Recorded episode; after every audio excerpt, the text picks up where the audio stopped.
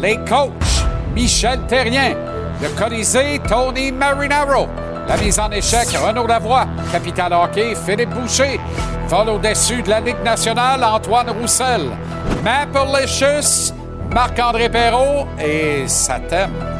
Football, Arnaud Gasconadon. La journée du Canadien, Anthony Martineau.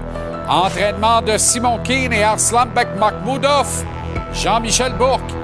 Et en entrevue, Jacques Tanguay.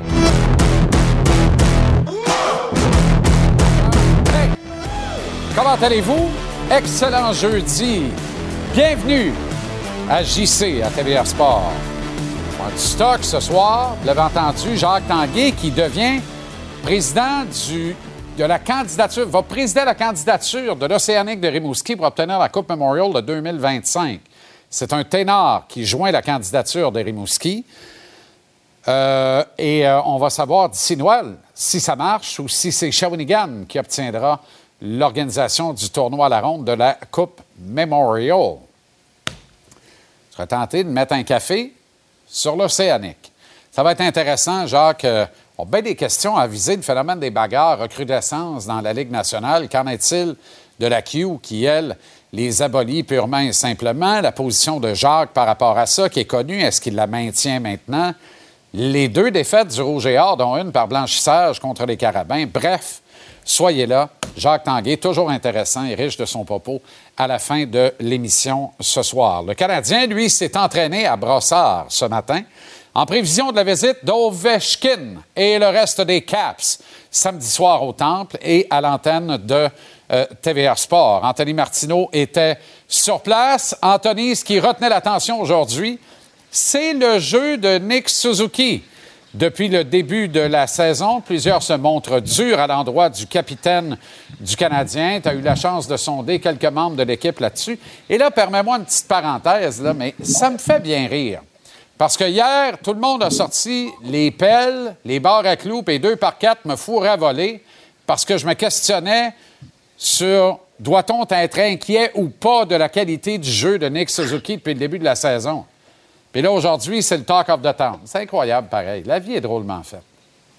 Mais non, mais c'est bien correct de se questionner. Quand ton capitaine et premier joueur de centre ne produit à peu près pas et, se retrouve à être euh, la principale tête d'affiche en l'absence de Kirby Dack au centre, il faut que ce gars-là prenne la balle au bon. On n'a pas le choix. Si le Canadien veut jouer du hockey compétitif le plus tard possible, il faut absolument que Suzuki, et c'est malheureux, mais soit impérial pratiquement chaque soir. Présentement, c'est pas le cas. C'est une mention d'aide en trois matchs. C'est un différentiel de moins quatre. Euh, et c'est surtout le fait qu'on ne le voit à peu près pas offensivement parlant. Alors présentement, sans dire que c'est alarmant parce que ce ne sont que trois matchs, c'est disons préoccupant. Et c'est la raison pour laquelle j'ai sondé Martin Saint-Louis d'abord. Euh, au terme d'une pause, d'une réflexion de 10 secondes, parce que oui, j'ai compté les secondes. Martin s'est ouvert et a offert une réponse honnête que j'ai beaucoup aimée. On l'écoute. OK. Nick, il dirait ça aussi. Il faut qu'il soit meilleur, c'est sûr. Euh, mais euh, c'est une longue saison, puis c'est un gars qui, qui a, euh, qui a, qui a l'histoire dans la ligue, que je suis pas inquiète que ça va se remettre, mais c'est sûr qu'avec le nombre de minutes qu'il joue, puis son rôle, ça nous a... Faut, faut, faut que Nick nous en donne plus là-dessus, c'est sûr, ça. je pense qu'il doit juste être lui-même. Euh, c'est un gars qui est tellement tout le temps relax. Puis, euh, à chaque fois qu'il va sur la glace, il travaille tout le temps fort. Puis, euh, c'est toujours notre meilleur joueur. Donc, je suis vraiment pas inquiet pour lui. Puis, cette année, on a quand même beaucoup de profondeur aussi au centre. On a pu envoyer New York au centre. Puis, il y a Dvorak qui va revenir bientôt aussi. donc, je suis sûr que ça va enlever un peu de pression là-dessus. I mean, if anyone can handle, you know, any sort of pressure, I think it's Nick. hey, Iris. Harris est parfait. c'est incroyable. Tu sais, à la rubrique, il est bon dans la chambre, là, puis tout le reste, à l'extérieur de la glace, s'il y a un trophée pour ça, c'est lui qui devrait le gagner. Puis juste pour ça, il devrait jouer dans la Ligue pendant 25 ans. Mais excellente réponse de ah Martin Saint-Louis, qui rejoint d'ailleurs l'éditorial au billet de saison hier, c'est-à-dire il n'a pas de panique avec Nick Suzuki. Il a les outils, il a le talent, il va sortir du trouble, puis lui-même, à part de ça, puis il va se remettre à rendre tout le monde meilleur autour de lui. Il y a un ensemble de facteurs qui expliquent les stats d'un seul gars souvent. Puis, mais tu sais, c'est ensemble que le Canadien va s'en sortir. D'ailleurs, il y a une autre déclaration de Martin Saint-Louis qui a semblé très intéressante ce matin, qui en tout cas a retenu ton attention. Elle est révélatrice, selon toi, envers les jeunes joueurs de l'équipe, non?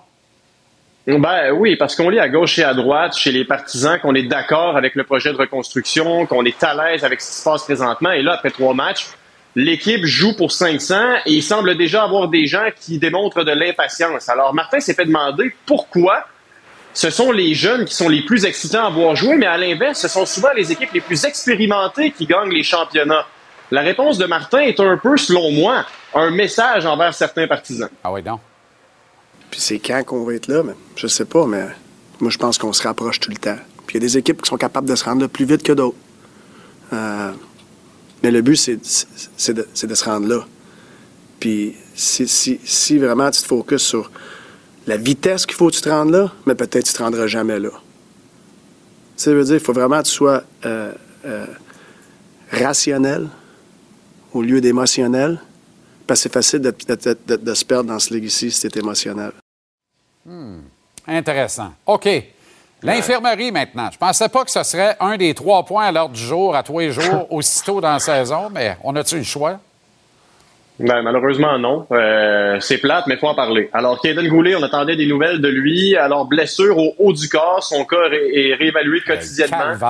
euh, c'est drôle parce que. Au poignet, fin de l'histoire. Ça ressemble pas mal à ça. C'est drôle parce qu'à mot couvert à peine, euh, Jonathan Kovacevic a dit euh, on espère le revoir in a couple weeks. Donc, est-ce que couple weeks, c'est deux semaines? David Savard a dit ça devrait pas être très long. Alors, les gars ont plus parlé que l'organisation en elle-même, mais euh, dans tous les cas, ça devrait pas être si long que ça. Mais entre-temps, il y a quand même des gars qui vont devoir en prendre plus à la ligne bleue. Je pense entre autres à Justin Barron qui fera fort probablement ses débuts contre les Caps. C'est un certain Jordan Harris aussi. Euh, à qui j'ai parlé aujourd'hui, puis je l'ai trouvé intéressant. Honnêtement, Jordan me dit je sais que je suis capable de provoquer des choses offensivement. Dans la NCA, ma grande force, c'était mon jeu de transition. Et, ça joue un peu ce que Martin Saint-Louis vient de nous dire, mais il dit j'ai seulement besoin d'un peu de temps parce qu'ultimement, je pense être en mesure d'amener cette facette-là de mon jeu à la Ligue nationale. La vitesse d'exécution, le jeu de transition et tout. Et ça m'amène à te poser une question, Jean-Charles. Ah est-ce que d'une façon ou d'une autre, Jordan Harris, considérant l'impuissance du jeu de puissance actuel, ne pourrait pas, à quelque part, être une solution? Je ne sais pas, une option du moins. C'est un point très intéressant que tu amènes là parce que il n'y a aucun doute, à mon sens, qu'on devrait lui permettre une audition, à tout le moins sur la deuxième vague de l'avantage ben numérique. Et rappelle-toi, je pense que c'est le dernier match pré-saison on va en prolongation. Suzuki Caulfield sur la glace avec qui? Jordan Harris. Pourquoi? Son intelligence au jeu. Ça a donné quoi? Un but, une victoire du Canadien. Ah on va en prolongation dans le premier match de la saison, sauf erreur. Premier match contre les Leafs, la prolongation. On commence la prolongation. Suzuki et Caulfield sont là, pas d'Harris. Résultat des courses, on perd le match. Je ne dis pas que ceci explique cela. Jusqu'à Harris est capable d'en donner plus. Et ça fait longtemps que je le regarde aller, ce kid-là. Là. Quand il dit je suis capable de contribuer à l'attaque, une des grandes forces de mon jeu, c'est la transition. Tout ça, là, c'est plus vrai que vrai. Il n'y a pas de doute ben là-dessus. Ce que j'aime moins dans son jeu depuis le début de la saison, mais il est encore tôt, j'ai l'impression que lui-même s'impose la pression d'aller plus vite qu'il ne doit y aller en réalité. Il devait prendre ça, une petite bouchée à la fois, puis, puis il va arriver à bon port. Ce gars-là, c'est une valeur sûre. Moi, j'y crois. Il n'y a personne qui voit ça dans son radar, Harris. Tout le monde est prêt à l'impliquer dans n'importe quel calvasse de transaction avant longtemps. Moi, je dis, calmons-nous un peu. C'est le genre de joueur hyper brillant, qui a le cœur à la bonne place, qui est groundé. C'est des guerriers dont tu as besoin quand tu veux fabriquer une équipe championne. Non, non, je suis 100% d'accord avec toi sur tous les points. Ça va bien hein, quand c'est ça. Mais, mais d'ailleurs, Jordan Harris a dit, moi, sais, ça me préoccupe les statistiques. Je vais être honnête avec toi. J'ai hâte de démontrer ah ce que je sais faire offensivement. c'est peut-être qu'il s'en met un peu trop ses épaules. Ben, c'est ça. exactement. Tu prends le temps de bien faire les choses parce qu'ultimement, on est plusieurs à savoir qu'il est capable de faire la job. Tu sais, l'an dernier, il est rentré là, il se concentrait sur less is more. Il en faisait peu, il le faisait bien. Cette année, on dirait qu'il veut contribuer davantage trop vite. Il est trop pressé, alors il force certaines euh, situations de jeu et ça le place un peu plus dans le trouble et ça l'expose. Puis il n'y a déjà pas un capital de sympathie énorme. Expose-toi pas. Vas-y une bouchée à la fois. Mais là, encore là, c'est la job des coachs de le. De, puis je suis certain que la job est faite, de juste lui rappeler ça, puis y aller tranquillement, pas vite. Puis tout vient à point à qui sait se faire attendre, mon cher Tony. Euh, voilà. Félicitations pour ce pull ainsi que ce décor arrière. Merci infiniment. Euh, tu n'as pas de chef, tu es couvert d'un TVA Sport. C'est merveilleux. Euh, Absolument. et excellente soirée à toi et la petite famille. Pareillement. Au plaisir. À demain. OK, à demain. Salut. Tonino Marinaro, Colisée, 5h30. Un face-à-face bouillant. Salut, mon Tony. Salut GC, ce soir à TVA Sport, je te parle de Craig Button, Alex Burrows, Caden Gooley, Martin Saint-Louis, Nick Suzuki, Caden Primo et le CF Montréal. Tony, mon nom, c'est pas JC, c'est Jean-Charles. OK, anyway. La NFL lance sa semaine 7 ce soir avec son traditionnel match du jeudi soir. On parle de quoi dans 10 minutes, Arnaud? Salut Jean-Charles. Euh, écoute, on, on est jeudi. La, septième semaine d'activité dans la NFL repart. Fait qu'on va parler un petit peu de ça. Je veux voir, c'est quoi ton top 5 à toi?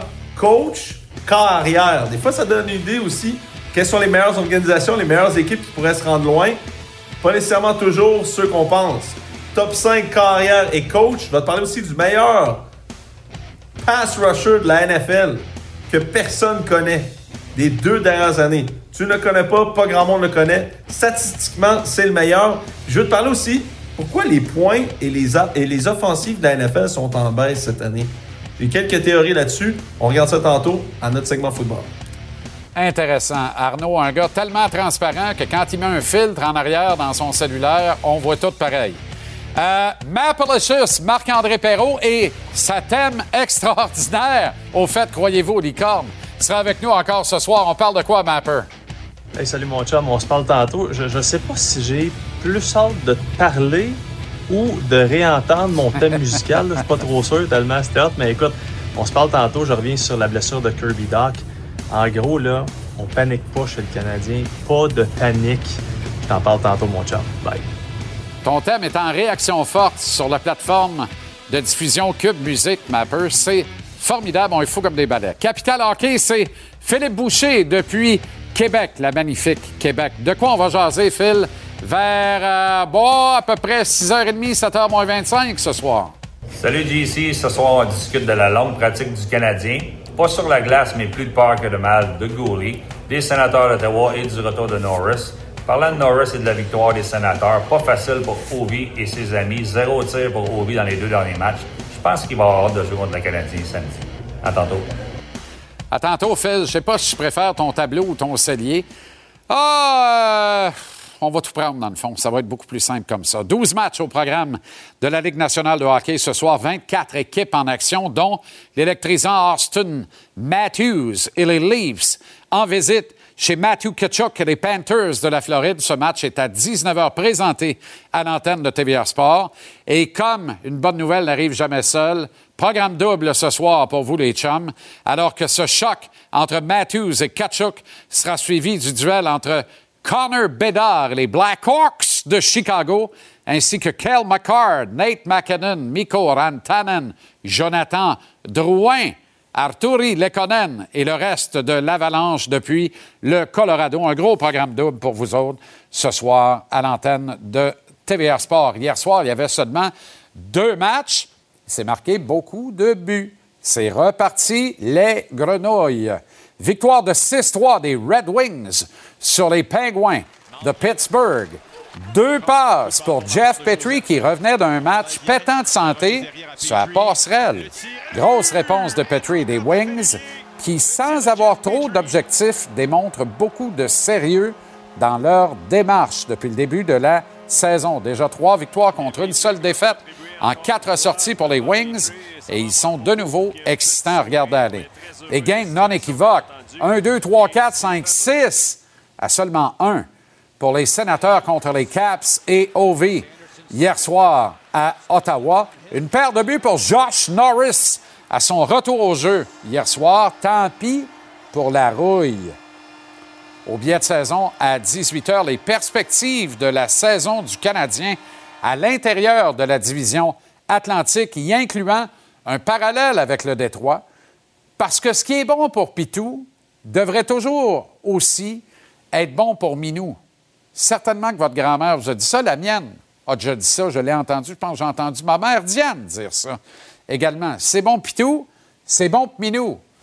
À Détroit, là, on a Steve Eisenman, qui est le porte-étendard de la franchise. À Montréal, c'est Martin Saint-Louis. Deux légendes sur la glace qui, lorsqu'ils deviennent des ténors d'une organisation, quand ils prennent la parole, le monde écoute, comprend, entérine, accepte. À Détroit, Eisenman, en début de saison, a dit Calmez-vous. Je sais que vous voulez nous revoir gagnant de la Coupe Stanley. Vous voulez nous revoir en série dès cette année. On ne fera pas de move de cave pour dévier de notre trajectoire et de notre plan et pour nuire au développement de notre jeune équipe. C'est exactement le même discours qu'on tient à Montréal. Cela étant dit, il y a deux matchs de jouer dans la saison. On n'est pas content du vétéran Jeff Petrie qui a grandi dans le cours des Wings, natif d'Ann Arbor au Michigan. Euh, il est né exactement à 27 minutes de char du building des Wings. On n'est pas content après deux matchs, on le laisse de côté au match numéro 3. Il rebondit avec deux passes hier. Ce qui est bon pour Pitou est bon pour Minou. Retenez cette expression-là. On en parle au billet de saison à 18 h. J'espère que le Canadien et Martin Saint-Louis vont s'inspirer de la recette des Wings qui semble donner de bons résultats. Il y a des façons de donner une bonne éducation à des jeunes joueurs de hockey, en même temps qu'il y a des façons de rappeler à l'ordre certains vétérans.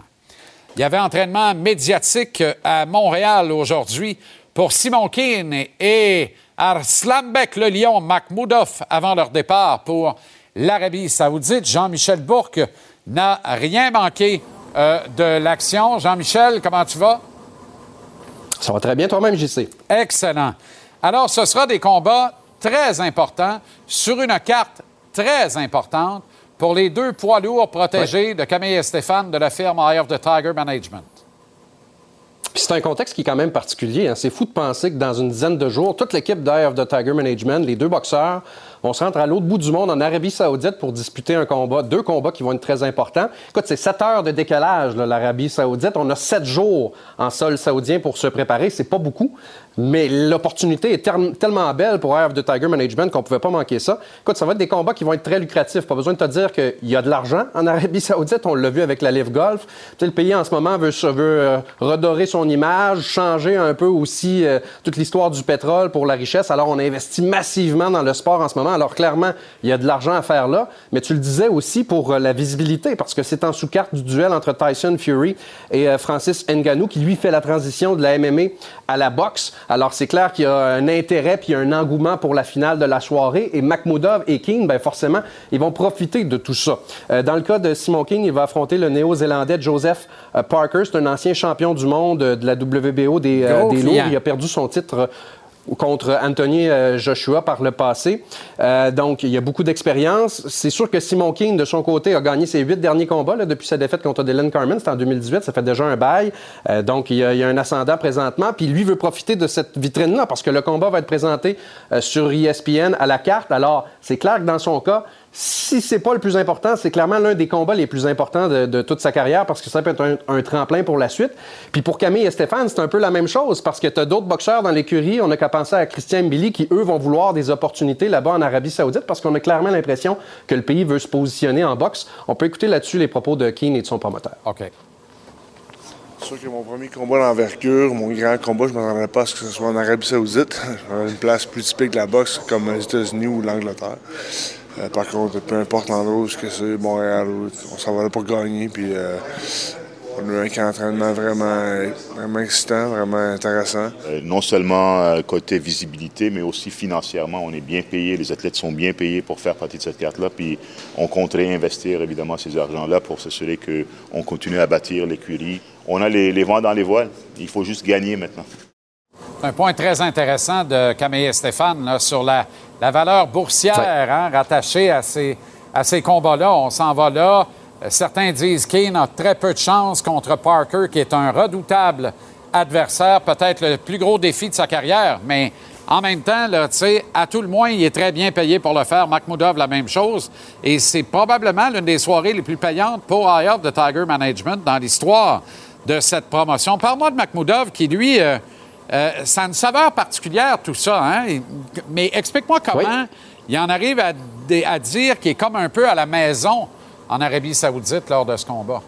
Ben, quand il nous a lâché ça en conférence de presse, honnêtement, j'ai été un peu étonné, mais quand on écoutait ses explications, ça fait un peu de sens. Il vient du sud de la Russie, près de la mer Caspienne, alors t'es pas si loin de l'Arabie Saoudite. Il nous a dit d'ailleurs, j'ai plusieurs amis, des gens de ma famille qui vont venir assister au combat à Riyad le 28 octobre prochain.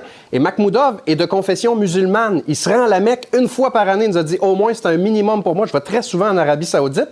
Alors clairement, il se sent chez lui là-bas. Puis ce qu'il nous a dit, non seulement il y a un combat à gagner, mais t'as un public à conquérir un peu pour lui aussi. Puis ça pourrait peut-être faire une différence dans la suite de sa carrière, parce que c'est clair que si le public, ben, qu'il y a une affection entre les deux, ça peut être déterminant pour la suite des choses. On sait déjà qu'il est le troisième favori, là, présentement, le troisième aspirant chez les lourds. Et euh, ben, de son côté, il a dû composer avec un changement d'adversaire, là, parce que normalement, c'était le Croate Agron Smakishi. Ce sera finalement l'Américain Anthony euh, Wright, qui a 20 victoires en 25 combats chez les pros. Euh, c'est jamais plaisant, un changement d'adversaire, mais on s'est quand même adapté euh, d'une certaine façon. On peut écouter les propos de son entraîneur, Marc Ramsey. Du jour au lendemain, on a passé d'un gars de, de 6, et, 6 et 6 gaucher, euh, technicien, à un boxeur euh, de 6 pieds droitier qui se déplace beaucoup. C'était juste d'être en mesure de trouver un partenaire d'entraînement rapidement, de l'amener à Montréal. Et puis, c'était moins pire de passer d'un gaucher à un droitier que été de passer d'un droitier à un gaucher. Alors, on est beaucoup plus hab- habitué avec les droitiers. Alors, euh, non, c'était quand même, c'est pas l'idéal, mais je te dirais que ça a été bien fait. Là. Très, très bonne observation du coach euh, Marc Ramsey. Excellent travail, euh, Jean-Michel Bourque. Est-ce que tu euh, chevaucheras la moto du parrain Tremblay pour te rendre en Arabie Saoudite avec lui? Pourquoi pas? Un petit lift. Eh boy, il m'est venu une image. Excellente Ah. soirée, Jean-Michel. Comme ça? Ouais. Non, je suis pas certain. Salut.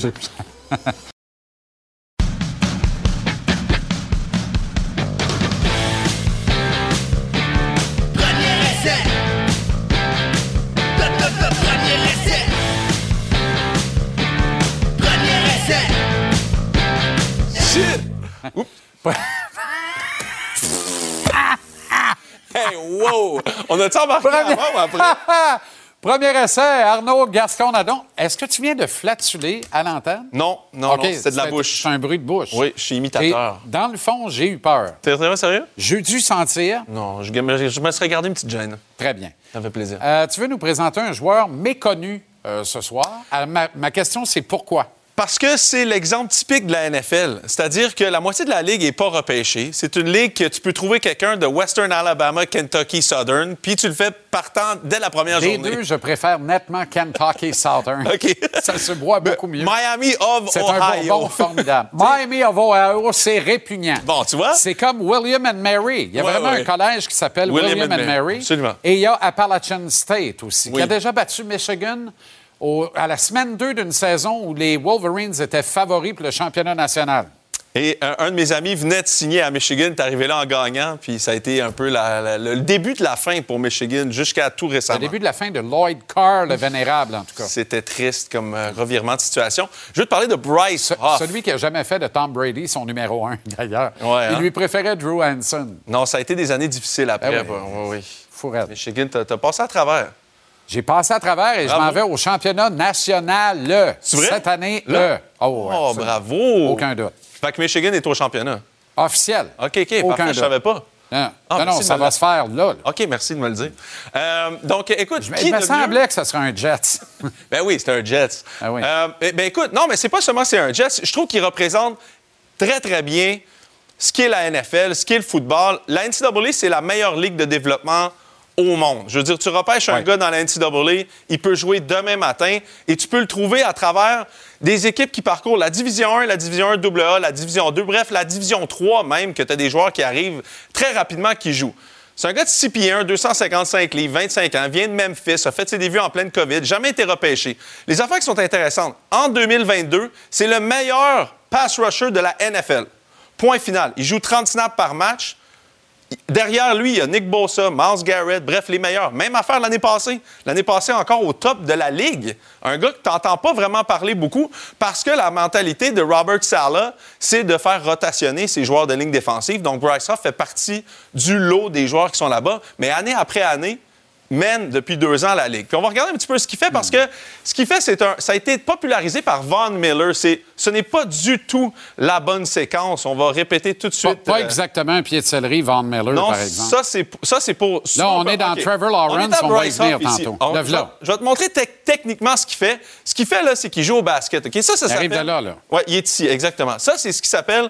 C'est le halo step au, au basket. C'est qu'on fait, on, on vit- on fait Oui. semblant d'aller d'un côté Oui. et on va de l'autre, on Oui. finit au panier. C'est exactement ce qu'il fait. On va le revoir ici encore une fois. Le petit pied à l'intérieur. Pourquoi est-ce qu'on fait ça? Parce que maintenant, en 2023, les joueurs Ah, ça. les joueurs de ligne se placent tellement loin de la ligne de mêlée comparativement à avant que les joueurs de ligne défensive doivent rétrécir la, la- la- la zone de jeu. Puis ça qui me fait penser, il me fait penser à Trent Cole, l'ancien allié défensif des Eagles de Philadelphie, un gars de 6 pieds 1, 260 livres, pas repêché, qui jouait pour Andy Reid, qui lui était un vrai, ça, ça paraît pas de même, là, un vrai gars du Sud. Ben, tu chattes à l'âge sur le bord de la pinotte? Ça, c'est du vieux football. Là. Ouais, j'ai ouais. tellement eu de plaisir à regarder ça. Le Trent Cole, c'est un de mes joueurs préférés quand j'étais plus jeune. On regarde ici, jouer physique, jouer rapide, un gars très compact, petit, qui arrivait à, à battre tous les joueurs dans la ligne de mêlée. Puis je me rappelle toujours de Ah sa célébration. S'il y en a qui se rappellent de cette célébration, regarde, on le voit d'un autre angle. Trent Cole était un chasseur. OK? Un- il adorait chasser. C'est ça. Puis lui, il chassait des carrières et des gibiers le matin avant les games. Regarde, ça, c'était sa célébration. S'il y en a qui se rappellent pas de Trent Cole, je me rappelle d'Andy Reid qui disait qu'il il arrivait à la game à 10 h le matin plein de sang. Puis il devait se changer parce qu'il venait d'aller pogner un boc. Puis là, ben, il venait jouer au foot. Le gars, il passe de chasser des bocs à chasser des carrières. Game day. Mais c'est la, la position de ligne défensive a tellement changé à travers les années parce que justement la ligne à l'attaque joue tellement plus reculée du ballon que maintenant on s'adapte et les joueurs maintenant ressemblent beaucoup plus à la façon que ces joueurs-là jouent maintenant.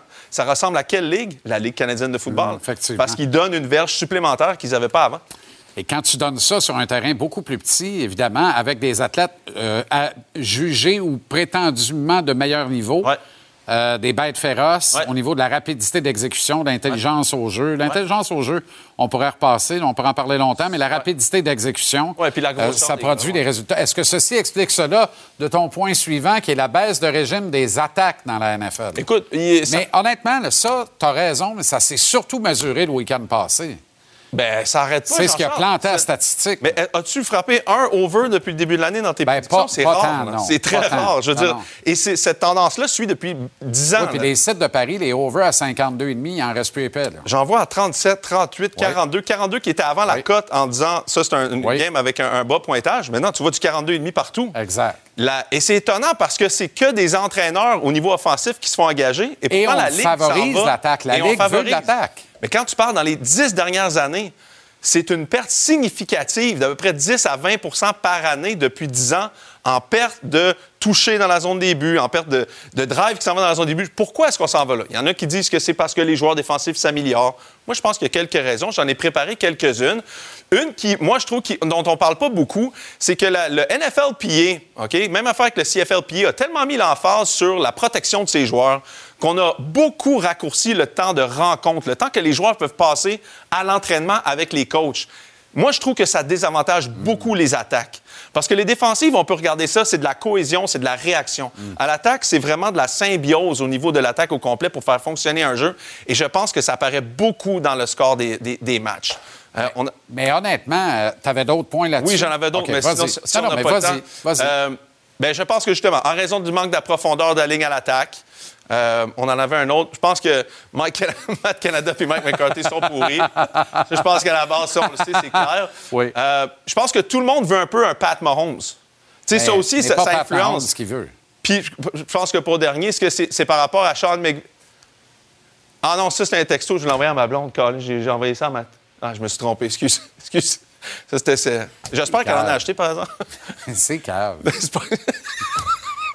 Mais pas autant que de m'écrire ça blanc sur blanc. Tu sais, c'est comme. Je suis content qu'on ait, gar- ait gardé du temps pour faire ça. Oh, c'est rendu à peine de lait. On a coupé tout le restant du show pour ça. Mais mettons qu'on vient dans le contenu, là. Il y, a un, il y a un phénomène qui est évident, le 16, la qualité des athlètes en défensive. Puis là, là, fais juste regarder la tertiaire. Moi, là, j'ai grandi alors qu'un corner dans la vie, là, il était juste pas assez grand pour être un huit, wide. hein, tu sais, ouais. Fait que c'est un 5 et 8, 5 et 9 qui Ah combattait farouchement Mhm. un 6 et 3, 6 et 4. Mhm. On avait des batailles Mhm. gagnées par le 6-3, 6-4. Aujourd'hui, un corner à 5 et 10, je suis pas sûr qu'il te regarde. Faut Non, que tu sois ça. bon en temps. Ouais. Fait qu'on a augmenté le 16, on a augmenté la qualité athlétique des gars, Ça, les lignards, les formations défensives. Avant le linebacker, là, il restait à la maison trois fois sur quatre. Ouais, mais par Là, exemple- Trois fois sur quatre, il est dans la cuisine à pourchasser le corps arrière. Est-ce que je vais te donner une petite nuance par rapport à ça? Tout l'argent s'en va du côté de l'attaque. Es-tu d'accord avec moi? Oui. Donc, ça serait logique que la défensive soit le petit pauvre d'à côté, mais c'est pas ça qu'on voit. Et pourtant, Brady dit c'est de plus en plus du flag football. Qu'est-ce que tu as pensé de cette déclaration-là? Ben, je pense qu'il a raison. Tom, c'est un old school. Je veux dire, Moi, je pense qu'il veut qu'on qu'on recommence à frapper les corps arrière à la tête pour être sûr que est records ne soient jamais battus. c'est vrai, c'est ça, c'est ça. On sort Non, mais, il- non, mais il sort de où avec celle-là? Ben, il l'a dit Dude, quelquefois, on t'a protégé, on t'a Ouais. fait champion sept fois grâce à du flag football. Ben oui, il était de même avec les arbitres Ben oui, en plus. tu vas pas cracher dans la soupe. euh. Ouais. Ben, une fois qu'il est parti, c'est correct. Peut-être qu'il trouve que les Raiders ont une meilleure défensive qu'une meilleure attaque. Jaguars Saints, Trevor Lawrence sur une patte ce soir. Au Ouais. fait, est-il encore ton joueur de l'année? Et Euh, boy. hey boy. Va chier du lait. non, c'est ça. J'espère qu'elle en a acheté.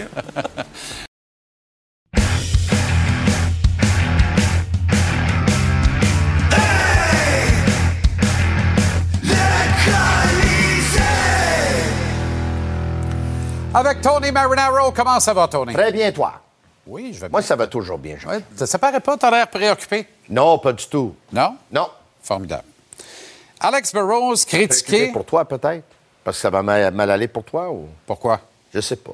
Ça va toujours bien. Moi, je suis toujours plus préoccupé pour toi que je suis préoccupé pour moi. Ouais, on pourra en parler longtemps de ça. OK. Alex Burrows critiqué par Craig Button à ton podcast, le Sick Podcast, hier soir. Mais disons, qu'est-ce que Craig a dit? Il m'a raconté une anecdote. Il m'a dit que quand il travaillait comme. Parce que Alex, euh, excuse-moi, euh, Craig, comme tu sais, il a passé cinq ans comme dépisteur dans le national, euh, trois années comme directeur général, deux années comme directeur du personnel, puis cinq ans comme directeur du repêchage, euh, du dépisteur. Il a dit, il dit, quand je travaillais pour Bob Gainey, Bob Gainey nous a dit ça. Il nous a dit, les gars, moi, je vous donne des tâches, vous avez une responsabilité. Si vous allez avoir du succès, vous gardez votre job.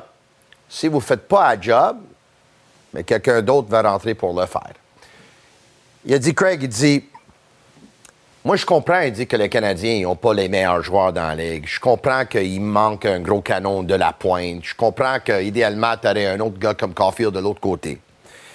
Il dit, mais très souvent, puis il ne sait pas si c'est le cas avec Burroughs, mais il dit très souvent, qu'est-ce qui arrive avec les entraîneurs? Eux autres, ils ont un avantage numérique en tête qu'ils aimeraient avoir et ils déploient le plan.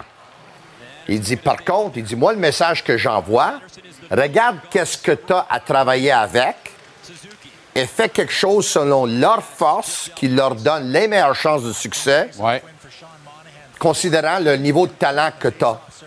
Et il dit, donc, il a parlé de simplifier les choses, ces choses-là, mais il dit, écoute, il dit, à un moment donné, il dit, il n'y a pas besoin d'avoir le meilleur avantage dans la ligue parce qu'on sait qu'il n'y a pas les meilleurs joueurs. Mais mes respects à Craig, là. Mais est-ce qu'il dit, est-ce qu'il y a l'amélioration, oui ou non?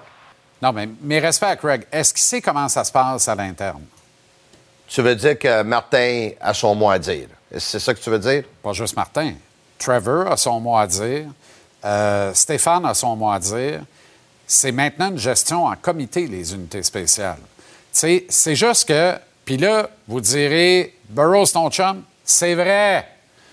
Puis un chum, c'est un chum, c'est vrai. Moi, Alex, je l'adore. Autant c'est mon personne, ami, Alex. autant c'est mon ami, autant il le sait que quand j'ai une critique à adresser, je la donne. Ben oui, ça, je Et sais. Alex, il le sait, Martin le sait, ils savent tout. Ben tout oui. le monde le sait dans le business. Ben ouais. Moi, là, je veux juste pas. Je trouve que. Il a le dos large en joie le vert. Tout qu'on y en pèle égal sur ses épaules à lui. Penses-tu Je que c'est pas, une qu'il bonne idée que je Martin pas que- Saint-Louis sort puis dit à tout le monde Ben, je écoute, pense là, qu'on est rendu là. Les, les unités Je pense spéciales, c'est un comité, puis moi, j'en prends la responsabilité. Oui, exactement. Ben, que je ultimement, pense. Parce ultimement, qui est imputable? À la fin de la dernière saison, là, si Martin Saint-Louis euh, n'avait pas voulu d'Alex Burrows plus longtemps, là, il l'aurait dit à Kent Hughes, puis Alex Burrows serait plus là. Alex Burrows est encore là. Ouais. Ça veut dire que Martin Saint-Louis a donné son accord. Il a donné un print là-dessus. Tu comprends? Il a dit oui, j'y vais. Même là, il a dit au collègue Eric Engels que les entraîneurs assistants, ils sont en fin de contrat, puis lui, il souhaite que tout le monde renouvelle. Exact. OK, donc moi, je veux Exact. dire quelque chose. Alors, partant de ce principe-là. Martin Saint-Louis, c'est un cave? Non, pas du tout. Merci. Ça ne veut pas, dire qu'il n'y a pas droit à l'erreur. Pas d'autres questions. Parce que Ça Martin, veut c'est pas un Hey, cave, mais il n'a pas coaché exact. un bon match le dernier match non plus. Exact. Mais ça ne veut pas dire que ça va bien. Non. Pas en train de te dire Non. tout va bien. Mais est-ce qu'on a les chevaux?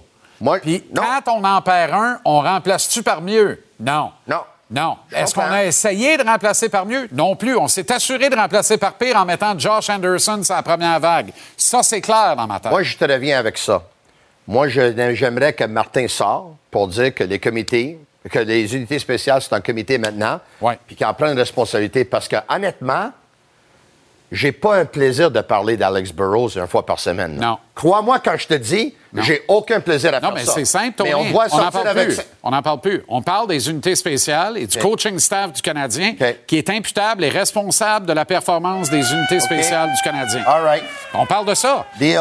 Moi, j'ai- juste un problème avec personnaliser le débat sur un gars alors que c'est pas vrai. Mais j'aimerais que, les faits. J'aimerais que Martin sorte puis dise. Parfait. Plus de peur que de mal pour Caden Goulet. Quel calvaire de tempête inutile hier. Mais disons. J'ai contribué à ça, pas fier de moi. là. Ah oui? Non. J'ai contribué à ça. Mais- Je suis parti, moi, la fanfaronnade, par- parti pour 6 à 8 semaines. Par contre, je ne jouerai pas samedi. là. Oui, je sais Entre que. 6 à 8 semaines, puis il joue samedi, il y a une, il y a une marge. là. D'après moi, c'est au. Je sais que quelqu'un avait sorti avec un rapport. Honnêtement, je le fais pas par. euh, Je m'en souviens pas du nom du. It's- Je m'en souviens pas du nom, honnêtement. Euh, de- du journaliste ou de blogueur. Il me semble qu'il fait des podcasts aussi. Qui a sorti cette nouvelle-là. Il a fermé son compte Twitter. Là. Ah oui? Ouais. Es-tu sérieux? Ah oui. Ah, wow. OK. Moi, je l'ai ni pas pris au sérieux, puis j'ai pas ri de la nouvelle non plus, parce que ça se peut que lui avait un certain contact que nous, on n'en avait pas. Exact. Moi, je suis toujours prêt à donner la chance au coureur. Exact. OK? Euh, mais, tu sais, aujourd'hui, on entend qu'il est day-to-day, mais Kovacevic a dit aux médias. Deux semaines. J'espère qu'il va revenir d'ici deux semaines. Donc, il, il est peut-être plus que deux semaines que day-to-day. Et euh, là, la beauté, c'est qu'il y a quelques jours de repos. Tu joues samedi, puis après, tu en colles quatre la semaine prochaine. Quatre la semaine prochaine, oui. Deux en deux, lundi, mardi notamment. Non. C'est ça. Nick doit en donner plus. Qui fait cette déclaration? D'abord, on parle de Nick Suzuki. Évidemment, Martin Saint-Louis, dans un élan de grande transparence, Oui. où, avec beaucoup de propos et de véracité, il dit si tu lui demandes, il va te dire qu'il doit en donner plus, puis moi, je dois te dire qu'il doit en donner plus, puis c'est la vérité. Bravo à notre ami, à notre collègue Anthony Martineau, Oui. qui a posé la question qu'il fallait Tout à poser, fait. Tout à fait. qui est une question qui est pas facile à poser à un entraîneur-chef. Ben, Martin a pris capitaine. 10 secondes pour réfléchir. Après, après trois matchs dans la saison, mais Martin savait que c'était une question légitime. C'est pour ça qu'il a pensé. Puis on a vu des images de Martin, il me semble que c'est Anthony qui les a vues, des images de Martin en train de parler à Nick, one-on-one, là, un à un, là, dans la Oui. pratique ou à la fin de la pratique. Puis, tu sais, on pourrait penser qu'il y a eu, un, comme on appelle euh, en anglais, excusez, excusez-moi l'anglicisme, un heart-to-heart, là. Parlé. Que- va Comment, faire, comment tu faire quelque chose, que, Ouais. va faire quelque chose qui, que j'aime pas faire, là, qui ben, c'est-à-dire, un moment donné, c'est dans, ça vient avec la job, là, puis il n'y a personne. là. Capitaine pour capitaine, équipe en reconstruction pour équipe en reconstruction. Là. Dylan Larkin, après quatre matchs, un but, cinq passes, six points, les Wings, trois victoires, une défaite. Nick Suzuki, après trois matchs, une passe différentielle, moins quatre. Le Canadien, 1-1-1. Chanceux d'être 1-1-1 avec son capitaine et euh, chef de file en attaque qui Ouais. en donne aussi peu. Il y a une grosse nuance entre les deux depuis le début de la saison. T'as raison. Et les deux ont signé un gros contrat, là, tu sais. Darkin vient de le faire. On pensait qu'il sacrerait son camp. Il est Ouais. là. Et lui, il veut déjouer ce que son boss a dit. Parce qu'Eisenman a tenu à peu près le même Larkin discours a que plus Martin d'expérience que, que Suzuki. Oui, oui. Il a plus d'expérience, puis tu sais, il- c'est un joueur qu'actuellement, il est, il, est- il est- il est en haut de Suzuki, même avant le début de la saison. Je comprends. Je comprends, mais garde-le garde-le performer. Rendre les autres meilleurs. Ouais. Tirer le club vers le haut. Tu comprends? Moi, je suis convaincu que Suzuki va le faire parce qu'il est trop bon comme joueur. Ce que je veux, par contre, je trouve qu'on en met beaucoup sur son assiette. là. C'est un jeune capitaine Ouais. des Canadiens de Ouais. Montréal. là, Ouais. Il en fait beaucoup là, dans la communauté ici. toute Absolument. Puis au risque de me répéter, Tony, les plus et moins, c'est pas dans les unités spéciales que tu calcules ça, c'est à 5 contre 5. Ouais. À 5 contre 5, quand tes alliés, c'est Caulfield puis Anderson, c'est trouble en double. Caulfield, on veut que tu l'aies avec toi parce que c'est lui qui va te produire le point, qui va te marquer les buts, qui va te faire collecter des passes. Ça prend quelqu'un de responsable sur l'autre bord. Josh, il veut bien, Ouais. c'est juste pas Je complètement vais te dire une autre chose en terminant. Moi, j'y enleverais deux minutes par match. là. 22 minutes, c'est trop pour C'est beaucoup. C'est beaucoup, mais là, avec la perte de Doc, là, ça se peut que ça se tienne je sais, autour de ça. Est-ce que Primo garde les buts d'ici les trois prochains matchs? Je pense que oui. Hein? Oui, moi, je pense que oui, mais hier, quand euh, j'étais ici, on a parlé que fort probablement les Canadiens vont revenir avec Jake Allen. On pense, là, moi puis toi, je pense Oui. qu'on pense ça samedi. Oui. Puis peut-être Primo, lundi à Buffalo, puis Montembeau revient mardi contre les Devils.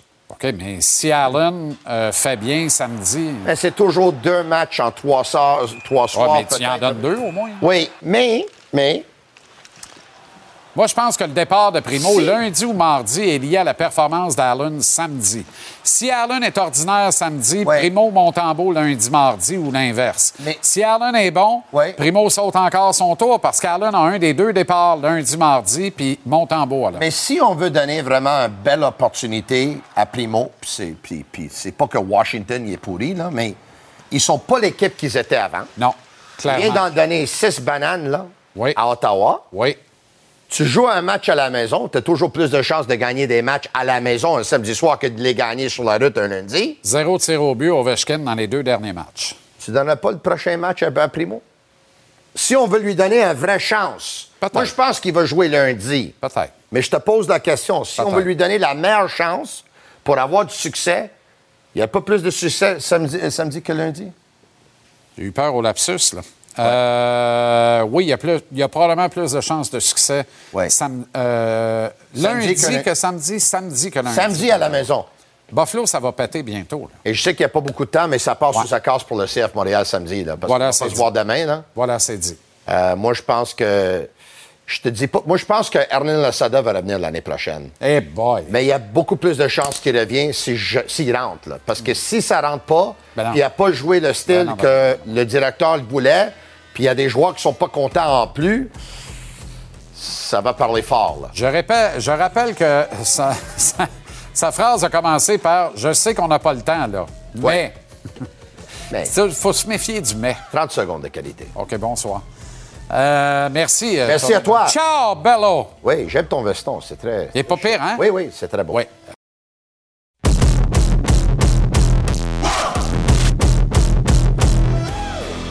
Antoine est avec nous pour voler au-dessus de la Ligue nationale. Comment ça va, Antoine? Salut Jean-Charles, ça va super bien. Excellent. On commence avec euh, Evgeny Kuznetsov et euh, son tir de barrage au super, super, super ralenti. Ça a fait beaucoup jaser. L'ancien arbitre Tim Peel, là, qui se plaît à, à- à débriefer tout et son contraire sur la place publique, est sorti pour dénoncer ça. Avec raison dans ce cas-ci, tant qu'à moi. Euh, tu te campes où par rapport à ça, toi? Ben écoute, premièrement, ça m'a dérangé l'opinion de. Puis on, on est aux antipodes, mais l'opinion de Tim Peel, ben, tu sais, euh, elle m'a dérangé parce que lui, il, dis- il disait euh, si euh, un joueur fait ça, le gardien devrait avoir le droit de, de lui asséner un coup puis de Ouais. grosso modo de l'attaquer. Ben, pour moi, ça me dérange quand un, un ancien arbitre euh, euh, réagit de la sorte parce qu'on le sait tous que si un gardien fait ça, on sait ce qui va se passer, les bancs vont se vider. Fait qu'il manque un petit peu de respect au- à tous les bons arbitres qui sont dans la nationale. Puis je pense, euh, je pense aux Jean, Jean Hébert, Frédéric Lécuyer, pour ne nommer que ceux-là, qui, euh, qui font un travail euh, très bon, puis que lui, il en rajoute une couche. Fait que je trouve qu'il les fait mal paraître un petit peu par rapport à ça. Ceci étant dit, la vitesse d'exécution, pour moi, c'est euh, c'est euh, euh, c'est un coup d'art de Kuznetsov parce que lui, il a été capable de trouver, il a été créatif, il a trouvé un moyen de se différencier de tout le monde et trouver la faille. Puis pour moi, c'est la façon dont euh, tu dois faire pour avoir du succès dans la Ligue nationale. Trouver un moyen qui fonctionne, qui est peut-être propre à toi-même pour euh, pour avoir du succès. Puis il fonctionne à 40% du temps et c'est un très bon, très bon taux de réussite pour un joueur qui va aussi souvent que lui. Ouais. Mais en même temps, on sait que les membres de l'Association des joueurs en veulent plus des tirs de barrage. Est-ce qu'on tourne le match en dérision comme ça pour forcer la Ligue à adopter une politique de 10 minutes de prolongation à 3 contre 3 plutôt que 5 minutes plus des tirs de barrage? Je pense pas que les, euh, tous les joueurs sont du même point de vue à ce niveau-là. Euh, tout peut être étudié. Je, je me souviens que le 10 minutes avait été euh, mentionné. Je trouve que ça serait intéressant parce que les meilleurs joueurs volent 10 minutes parce que ça leur donne plus de temps pour ramasser plus de points, euh, ce qui est en soi logique. Puis euh, si c'est pas fini, ben moi je trouve que c'est important qu'il y ait une fin de match, même pour le partisan. Je trouve que c'est le fun de partir de, par exemple du Centre Bell ou euh, du Rogers Arena, puis tu te dises ah ben on a gagné à soir parce que on l'a gagné en tir de barrage. Donc avoir une une finalité pour moi c'est important. OK. Euh, ben dans ce cas-là, cloque-moi ça immédiatement. Tu comprends? C'est pas étudier-le, là, puis décider si c'est 3, 4 ou 5 secondes, puis tu mets un clock. Fait que tu as 3 ou 4 ou 5 secondes pour avoir décoché ton tir. Sinon, c'est terminé. Tu comprends? Ouais, mais c'est, moi, mais ça enlève encore de la créativité. Tant qu'à moi, ça enlève encore de la créativité. Pourquoi Ben, tu es obligé va- de me tu dire dire que- gars que Mais vas-tu me dire que faut que, faut que tu créatif? seulement dans le. Ben oui, il y a personne d'autre qui le ça. fait. Puis ça fonctionne, mais ça fonctionne. Mais non, mais c'est vrai. Hey. Pourquoi tu veux enfermer les gars tous dans une boîte alors que tu t'enlèves tout ce qui est de toutes les possibilités? Ah non.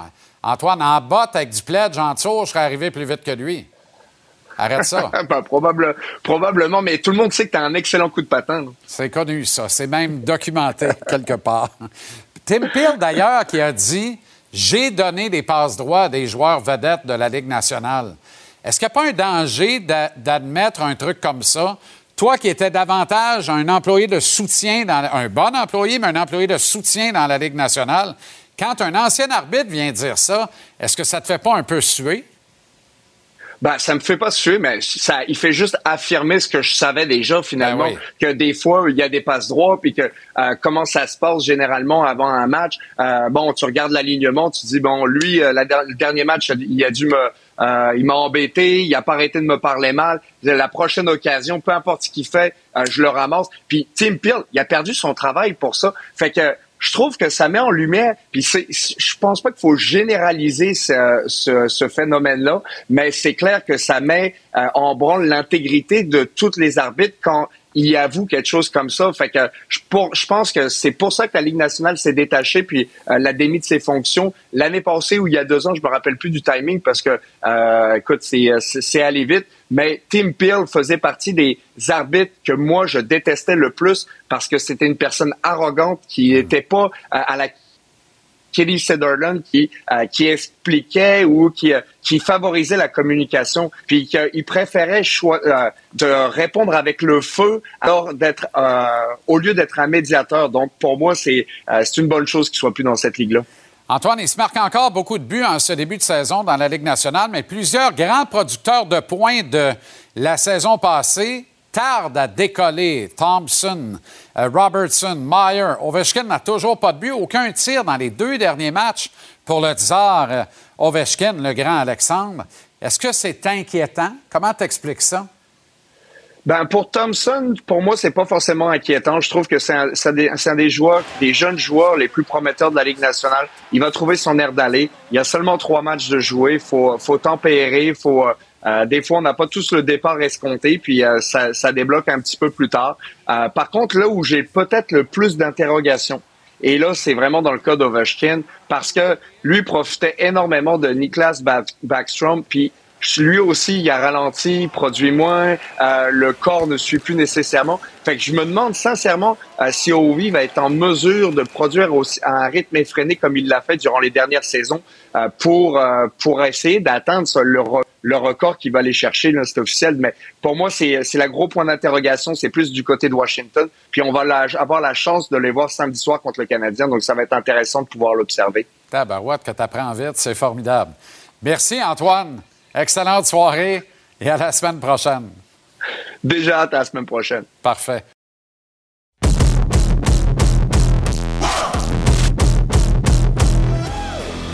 Antoine est avec nous pour voler au-dessus de la Ligue nationale. Comment ça va, Antoine?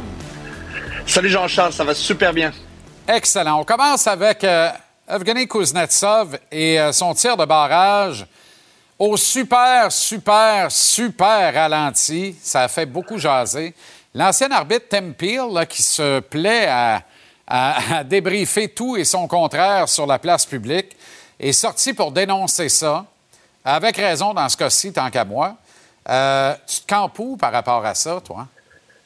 Ben écoute, premièrement, ça m'a dérangé l'opinion de. Puis on, est aux antipodes, mais l'opinion de Tim Peel, ben, tu sais, euh, m'a dérangé parce que lui, il disait euh, si euh, un joueur fait ça, le gardien devrait avoir le droit de, de lui asséner un coup puis de Ouais. grosso modo de l'attaquer. Ben, pour moi, ça me dérange quand un, un ancien arbitre euh, euh, réagit de la sorte parce qu'on le sait tous que si un gardien fait ça, on sait ce qui va se passer, les bons vont se vider. Fait qu'il manque un petit peu de respect au- à tous les bons arbitres qui sont dans la Ligue nationale. Puis je pense, euh, je pense au Jean, Jean Hébert, Frédéric Lécuyer, pour ne nommer que ceux-là, qui, euh, qui font un travail euh, très bon, puis que lui, il en rajoute une couche. Fait que je trouve qu'il les fait mal paraître un petit peu par rapport à ça. Ceci étant dit, la vitesse d'exécution, pour moi, c'est euh, c'est euh, une euh, c'est un coup d'art de Kuznetsov parce que lui, il a été capable de trouver, il a été créatif, il a trouvé un moyen de se différencier de tout le monde et trouver la faille. Puis pour moi, c'est la façon dont euh, tu dois faire pour avoir du succès dans la Ligue nationale. Trouver un moyen qui fonctionne, qui est peut-être propre à toi-même pour euh, pour avoir du succès. Puis il fonctionne à 40% du temps et c'est un très bon, très bon taux de réussite pour un joueur qui va aussi souvent que lui. Ouais. Mais en même temps, on sait que les membres de l'Association des joueurs en veulent plus des tirs de barrage.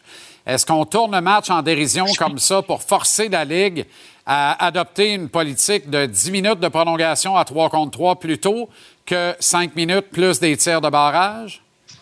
Je pense pas que les, euh, tous les joueurs sont du même point de vue à ce niveau-là. Euh, tout peut être étudié. Je, je me souviens que le 10 minutes avait été euh, mentionné. Je trouve que ça serait intéressant parce que les meilleurs joueurs volent 10 minutes parce que ça leur donne plus de temps pour ramasser plus de points, euh, ce qui est en soi logique.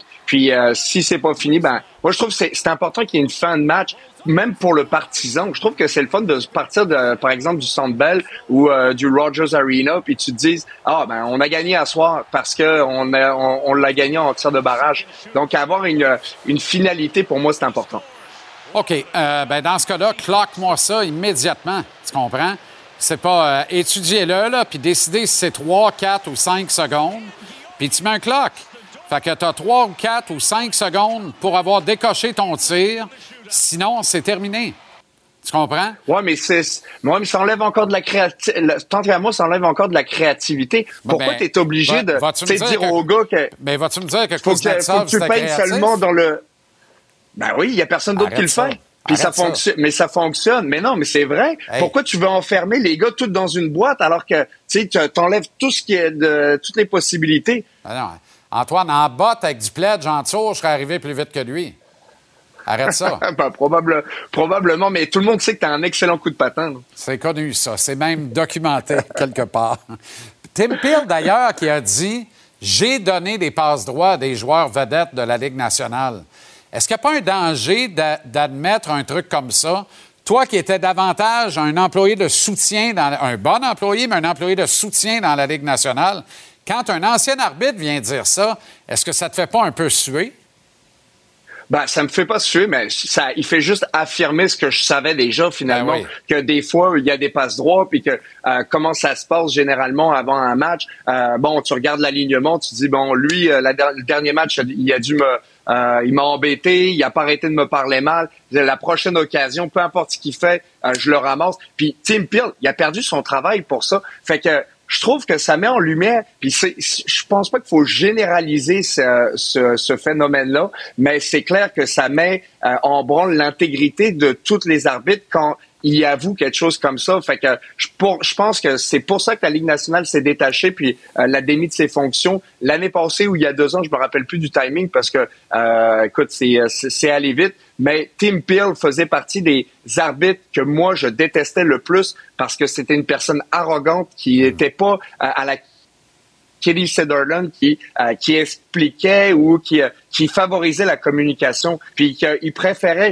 euh, de répondre avec le feu alors d'être au lieu d'être un médiateur. Donc pour moi c'est une bonne chose qu'il soit plus dans cette ligue là Antoine, il se marque encore beaucoup de buts en ce début de saison dans la Ligue nationale, mais plusieurs grands producteurs de points de la saison passée tardent à décoller. Thompson, euh, Robertson, Meyer, Ovechkin n'a toujours pas de but, aucun tir dans les deux derniers matchs pour le tsar euh, Ovechkin, le grand Alexandre. Est-ce que c'est inquiétant? Comment t'expliques ça? Ben pour Thompson, pour moi, c'est pas forcément inquiétant. Je trouve que c'est un, des, joueurs, des jeunes joueurs les plus prometteurs de la Ligue nationale. Il va trouver son air d'aller. Il y a seulement trois matchs de jouer. Faut, faut tempérer. Faut, euh, des fois, on n'a pas tous le départ escompté, puis euh, ça, ça débloque un petit peu plus tard. Euh, par contre, là où j'ai peut-être le plus d'interrogations, et là, c'est vraiment dans le cas d'Ovechkin, parce que lui profitait énormément de Niklas Ba- Backstrom, puis lui aussi, il a ralenti, produit moins, euh, le corps ne suit plus nécessairement. Fait que je me demande sincèrement euh, si Ovi va être en mesure de produire aussi à un rythme effréné comme il l'a fait durant les dernières saisons euh, pour pour essayer d'atteindre le, re- le record qu'il va aller chercher, là, c'est officiel. Mais pour moi, c'est la gros point d'interrogation, c'est plus du côté de Washington. Puis on va avoir la chance de les voir samedi soir contre le Canadien, donc ça va être intéressant de pouvoir l'observer. Tabarouette, que tu apprends vite, c'est formidable. Merci, Antoine. Excellente soirée et à la semaine prochaine. Déjà à la semaine prochaine. Parfait. Salut. Alors, l'échantillonnage est encore très mince, c'est vrai. Euh, Il n'y a aucune espèce de chance de remporter une Coupe Stanley dans le mois d'octobre. C'est encore plus vrai. Quelques faits demeurent toutefois. Les sénateurs d'Ottawa, les Red Wings de Détroit, les Sabres de Buffalo ont débuté la saison avec des intentions meilleures, des objectifs plus importants que lors des récentes campagnes. Du groupe de trois clubs, il y a juste les Sabres qui sont en déficit en ce début de saison, avec une maigre victoire en trois sorties. Ça devrait nous inquiéter à Montréal parce que les Sabres ont l'habitude d'essayer de gagner la Coupe en octobre. Ils connaissent souvent d'excellents mois d'octobre avant de tranquillement s'effacer de tous les radars à partir de novembre. Il y a quelque chose qui me dit que l'inverse peut se produire avec les sabres de cette année. Ça va décoller, je le sens. À Ottawa, on n'a plus une maudite seconde à perdre. Équipe jeune, talentueuse, euh, équipe qui a donné en masse au niveau de l'apprentissage dans la défaite au cours des dernières saisons. Elle est maintenant mûre pour commencer à gagner. Les Sands marquent près de 5 buts par match. Josh Norris est revenu au jeu hier soir. Il en a score une paire. Ottawa est redoutable. L'organisation est désormais très solide avec l'arrivée de Michael Andlauer comme propriétaire. Et force est d'admettre que Pierre Dorion a été un architecte colossal pour cette franchise. Les sénateurs, s'ils n'entrent pas en série, vont être à la porte de le faire avec au moins un pied dedans. À Détroit, l'histoire est différente. La présence de Steve Eisenman a stabilisé l'organisation en même temps qu'elle a instauré un respect du principe de la patience. Exactement comme le fait la présence de Martin Saint-Louis ici à Montréal avec le Canadien. Une légende sur glace, devenu gestionnaire qui parle, les partisans et même la haute direction et les actionnaires de l'équipe écoutent, ils tendent l'oreille. Cependant, à Détroit, malgré la patience prônée par le vénérable et respecté Stevie Y, le capitaine Dylan Larkin est investi de la mission de surprendre les observateurs, la face du hockey, d'entraîner ses coéquipiers dans un sillon victorieux et une lutte aux séries. Larkin ne veut plus jamais entendre le répugnant sobriquet Dead Wings. Hier soir, il a été excellent encore. Trois passes, porte son total de points à 6 en quatre matchs et les Wings ont doublé les Pingouins 6-3. Larkin réussit là où Nick Suzuki échoue jusqu'ici avec le Canadien cette saison. Mais il y a plus que ça. À Détroit, on a payé pour obtenir les services de Jeff Petrie, un produit local qui est né à Ann Arbor, au Michigan, à une demi-heure du building où jouent les Red Wings. On était insatisfait du rendement de Petrie après seulement deux matchs. On a décidé de donner un électrochoc. On l'a laissé dans les gradins en pleine santé. Résultat, Petrie a répondu avec deux passes et plus deux en près de 20 minutes de temps de jeu hier soir dans la victoire des siens. Ma question est donc, si c'est bon pour Pitou, pourquoi ce serait pas bon pour Minou? Le Canadien a de graves problèmes de discipline. Certains vétérans comme Brandon Gallagher n'en donnent pas pour la peine à l'équipe. Est-ce que ça fait pas partie d'une bonne éducation et d'une culture saine et éventuellement gagnante de serrer à vis un peu des fois?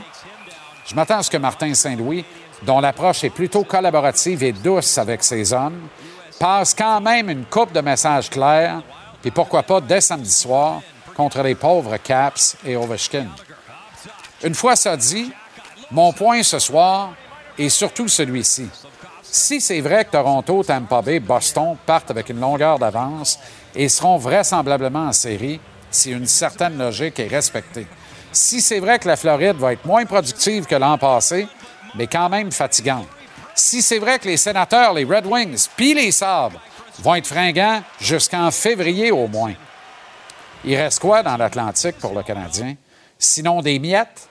Sinon des feuillages et des ramures comme dans le superbe hymne national de la Ligue nationale d'improvisation?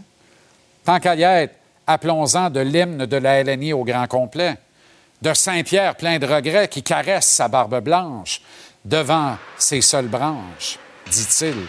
Et espérons que Jésus, qu'on ne voit pas, interviendra d'un cœur secourable et qu'il ira choisir dans le tas pour en sortir une feuille d'érable. Bref, je m'égare, pas rien qu'un peu. Mais il faut continuer de rigoler parce que sinon, la saison pourrait être franchement longue.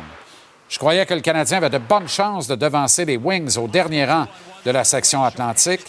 Malgré un échantillonnage, c'est vrai, très mince, donc misérable pour tirer de grandes conclusions, je suis relativement convaincu que c'est la cave de l'Atlantique qui attend notre Sainte Flanelle encore une fois en avril cette année.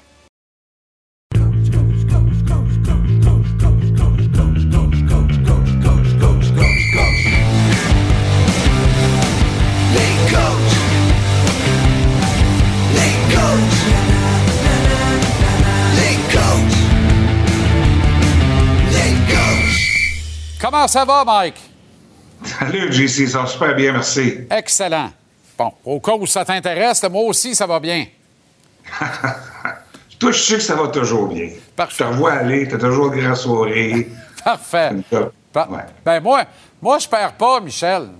Dans le fond, je gagne tout le temps. Je parle à mes amis, du bon monde, tabarouette, on amuse les gens, le monde est fin. Tu sais, j'ai pas l'impression de gagner 82 matchs sur 82, moi, là, là. Ben, C'est sûr, comme, comme la- on est dans le même bateau, moi aussi, ça va super bien. J'ai l'impression que les cheveux te repoussent. Long entraînement ce matin, euh, 36 heures après euh, que tout soit mal allé, dans le fond, contre le Wild du Minnesota mardi. Ouais, c'était pas chic mardi. Eh Écoute, boy. euh, Puis je te dirais, Jean-Charles, là, les coachs, là, en tout cas, moi, quand je coachais, il y a des matchs qui sont des matchs pièges. Euh, tu sais avant le match, tu dis, Colin, je pense que mentalement, mes gars sont pas là. Je vais t'expliquer pourquoi. Parce que, premièrement, écoute, le premier match, les gars, l'émotion est au maximum. Tu joues à Toronto, les Maple Leafs, premier match de la saison. Deuxième match, tu joues au Centre. Encore une fois, beaucoup d'excitement pour, euh, euh, pour tout le monde. Là, après ça, le niveau d'intensité ou d'émotion, je te dirais plus, descend vraiment d'une grosse coche. C'est un mardi. Euh, c'est pas sexy de jouer contre le Wild. Le Wild, écoute, il avait connu un, match qui était difficile euh, avant, donc il était motivé. Euh, il était motivé pour jouer pour Marc-André Fleury. Tu mets tout ça, euh, c'était un petit peu prévisible. Euh, mais c'était, comme je veux dire, comme trop souvent, c'était pas chic. C'était un match que, je pense, était oublié euh, pour le Canadien dans tous les départements. Martin Saint-Louis s'est pas défilé aujourd'hui. Il a dit que son capitaine doit lui en donner plus. Tu as vécu certainement euh, ça et là au cours de ta carrière de coach, euh, des moments où ça allait moins bien avec les gars qui étaient chargés de la production, de la pression de produire en attaque. Comment tu avisais ça avec tes meilleurs joueurs offensifs? Ben, euh, au, cours d'une saison, c'est rare que pendant 82 matchs, euh, tes, meilleurs joueurs, tes joueurs offensifs vont toujours être capables de produire. Euh, donc, même, même si, je dirais, mettons, tes, tes meilleurs joueurs, même si l'équipe va bien, ces gars-là, ils ont une fierté. Puis, ça, je te parle de, de tous les meilleurs joueurs, de tous les joueurs là, qui, qui sont dotés du côté, ils se doivent de produire. Ils vont tout le temps dire les bonnes choses, que l'équipe va bien, euh, même s'ils ne produisent pas, ou quand l'équipe va mal, ils vont se mettre beaucoup plus de pression. Un gars comme Suzuki, l'échantillon est quand même très court. On parle de seulement trois matchs. Euh, donc, euh, après dix matchs, on pourra s'en reparler. Mais c'est c'est sûr qu'un gars comme Suzuki, c'est le capitaine. C'est lui qui donne l'exemple. Il est quand même très jeune. Il se met beaucoup de pression sur les épaules. C'est pas facile d'être capitaine à un jeune âge. Euh, dans ce temps-là, la communication avec ton joueur est tellement importante. Faut que tu y parles. Des fois, tu y parles en tant que capitaine parce que tu veux parler de ton équipe. Puis après ça, faut que tu fasses les choses à part. Euh, tu lui parles en tant que euh, la manière qu'il joue. Faut que là, présentement, c'est- une passe qui est difficile. C'est pas le début de saison qu'il voudrait avoir. Parce que, écoute, ces gars-là, là, ils ont une fierté puis ils veulent produire parce qu'ils ont toujours produit. Et euh, quand ils euh, se retrouvent dans cette position-là, je peux te le dire personnellement que ces genres de joueurs-là aussi euh, sont pas contents. Quand tu avisais de la situation avec des joueurs comme ça, euh, Michel, sans nommer de nom, là, y en a-tu qui, euh, qui, qui collaboraient très bien, puis y en a-tu qui le prenaient plus mal, genre, je ne sais pas de quoi tu me parles, je fais les bonnes choses, puis ça va finir par débloquer? Non, les gars, tu, le sens par leur euh, langage personnel, tu sais. Tu sais, euh, quand les choses vont bien, mais ils se sentent confiants, sont, sont coqués un peu. Quand les choses vont moins bien, c'est, ils ont la tête plus entre les deux, les deux jambes. Donc, c'est pour ça que dans ce temps-là, il faut vraiment que tu te concentres aux, petites choses, essayer de créer des chances de marquer, de pas tricher. La pire affaire, là, quand, c'est d'essayer de forcer les jeux. Quand tu te mets à forcer les jeux, on dirait que tu creuses ton tunnel de plus en plus. Je pense que tu reviennes à la base. Euh, puis ils ont tellement de talent qu'éventuellement, les choses vont aller. Il faut tailler au filet. Euh, faut que tu fasses des bonnes décisions avec la rondelle. Mais la pire chose à faire, souvent, les- on dirait ces genres de joueurs-là, quand ils passent, quand ils s'en vont dans une période comme, ça, ils forcent des jeux, puis là, on dirait ça va, plus ça va mal, euh, moins les performances sont là. Puis ces genres de joueurs-là aussi ont besoin d'une confiance. Faut pas que la perte sa confiance-là. C'est pour ça que le, le coach, là, euh, euh, je prenais beaucoup de fierté à mes meilleurs joueurs produisent le plus. Donc, euh, je voulais les aider. J'avais des communications avec eux autres. Qu'est-ce que je peux faire pour t'aider? Ils vont, vont me dire, euh, mais j'aimerais savoir plus de, de faire ça en zone offensive. Tu sais? Fait que là, tu disais, hey, t'as un bon point. Là, je vais essayer mes matchs, je vais essayer les, les- les mises au jeu dans zone offensive. On va essayer de t'aider. de te mettre là. Plein de petites choses qu'un entraîneur peut essayer de faire pour essayer d'aider ces genres de joueurs-là. Tu as souvent dit dans le passé, le seul levier qui nous reste, les coachs en Ligue nationale, c'est le temps de glace. Euh, à Détroit, après deux games, on a dit à Petrie, t'en vas t'asseoir en haut parce que ça marche pas. euh, on n'est pas content. Il revient, il amasse deux passes hier. Je comprends que les Red Wings sont peut-être en avance dans leur reconstruction sur le Canadien. Il y a des similitudes entre les deux organisations, pareil. Je disais tantôt au billet de saison, ce qui est bon pour Pitou est bon pour Minou. Est-ce que Martin Saint-Louis et l'état-major du Canadien ne devraient pas s'inspirer des Red Wings puis serrer à vis un peu? On a des graves problèmes d'indiscipline, comme tu sais à Montréal. Prend beaucoup trop de pénalités. Des pénalités en territoire offensif, c'est des killers. Ça casse le rythme. Ça empêche de- de- d'imposer le tempo dans un match. Puis là, ça coûte des points de classement. Est-ce que le Canadien ne devrait pas, tu sais, euh, faire voir des matchs sur la passerelle, même à des vétérans, Michel? C'est bon à, Détroit. Pourquoi ce serait pas bon à Montréal? Ben, écoute, moi, j'étais beaucoup euh, exigeant vis-à-vis de la discipline. Jamais des, comme tu le sais, euh, longtemps que tu me connais comme entraîneur, j'ai toujours aimé des clubs qui étaient, qui étaient assez robustes, qui patinaient, qui essayaient d'imposer le tempo. Mais je te dirais qu'à 70% du temps, avant que je rentre dans la chambre, je disais, je parlais soit de discipline, je disais, je changeais mon, mon message. Il ne faut pas être dans le mouvement des punitions, il faut s'assurer que notre bâton soit sur la glace. Après ça, je, mais je commençais pratiquement toujours comme ça. Et euh, parce que l'indiscipline, les mauvaises punitions, euh, fait en sorte que ça casse le tempo de, de ton, de ton équipe, de un. Parce que tout le monde devrait avoir des responsabilités, que ce soit sur le jeu de puissance, que ce soit en, de- en désavantage numérique. Si c'est un joueur qui n'a pas de rôle, euh, c'est dur de se trouver du temps de de, qualité. Et euh, donc, c'est pour ça que je te dis que c'est une c'est- pas nouveau parce que si tu regardes l'année passée, le Canadien mettait comme euh, 29e ou euh, pour le différentiel entre les, les- les punitions pour et contre, et cette année déjà à 20. là. Donc pour moi, là, le- je pense que Martin devrait euh, se doit, puis je pense qu'il est conscient aussi, et euh, il a plutôt comme il a, commenté, comme il a commenté lors du dernier match, il a dit c'est inacceptable. C'est sûr pour un coach, c'est très frustrant de de voir son équipe qui manque de beaucoup de discipline. Donc, il faut serrer à la vis. Ben, t'as pas le choix, écoute, il y a un temps, là. Mais tu sais, euh, euh, euh, un, coach, un coach, c'est un coach, Michel. là, on se parle, toi et mardi, jeudi, les lundis et mercredis à 9h, 9h15, tu m'appelles pour être sûr que je suis chez nous, tranquille, que je vais pas en face d'un biscuit Oreo. Puis le matin de nos chroniques, à 7 h, tu m'appelles pour être sûr que je suis prêt, puis je suis déjà debout, puis je me prépare pour notre chronique du soir. Tu sais, coacher, il faut que tu prennes des décisions. Tu sais- prends des décisions, des fois, qui n'est pas toujours populaire vis-à-vis des joueurs. Ouais. Il faut que tu sois Exact. prêt à ça. Exact. C'est comme un boss. N'importe quelle compagnie, là, c'est pas tout le monde qui peut aimer le boss. C'est normal, parce qu'il prend des décisions des fois qui ne plaisent pas à tout le monde. Coacher, c'est ça. Tu peux pas arriver à avoir la mentalité de dire ben euh, je vais faire tout le monde va m'aimer, tout le monde je suis beau, je suis fin. Il y en a qui, euh, qui vont t'aimer plus, il y en a qui vont t'aimer moins, euh, mais il faut que tu sois prêt à ça. Là. Exactement.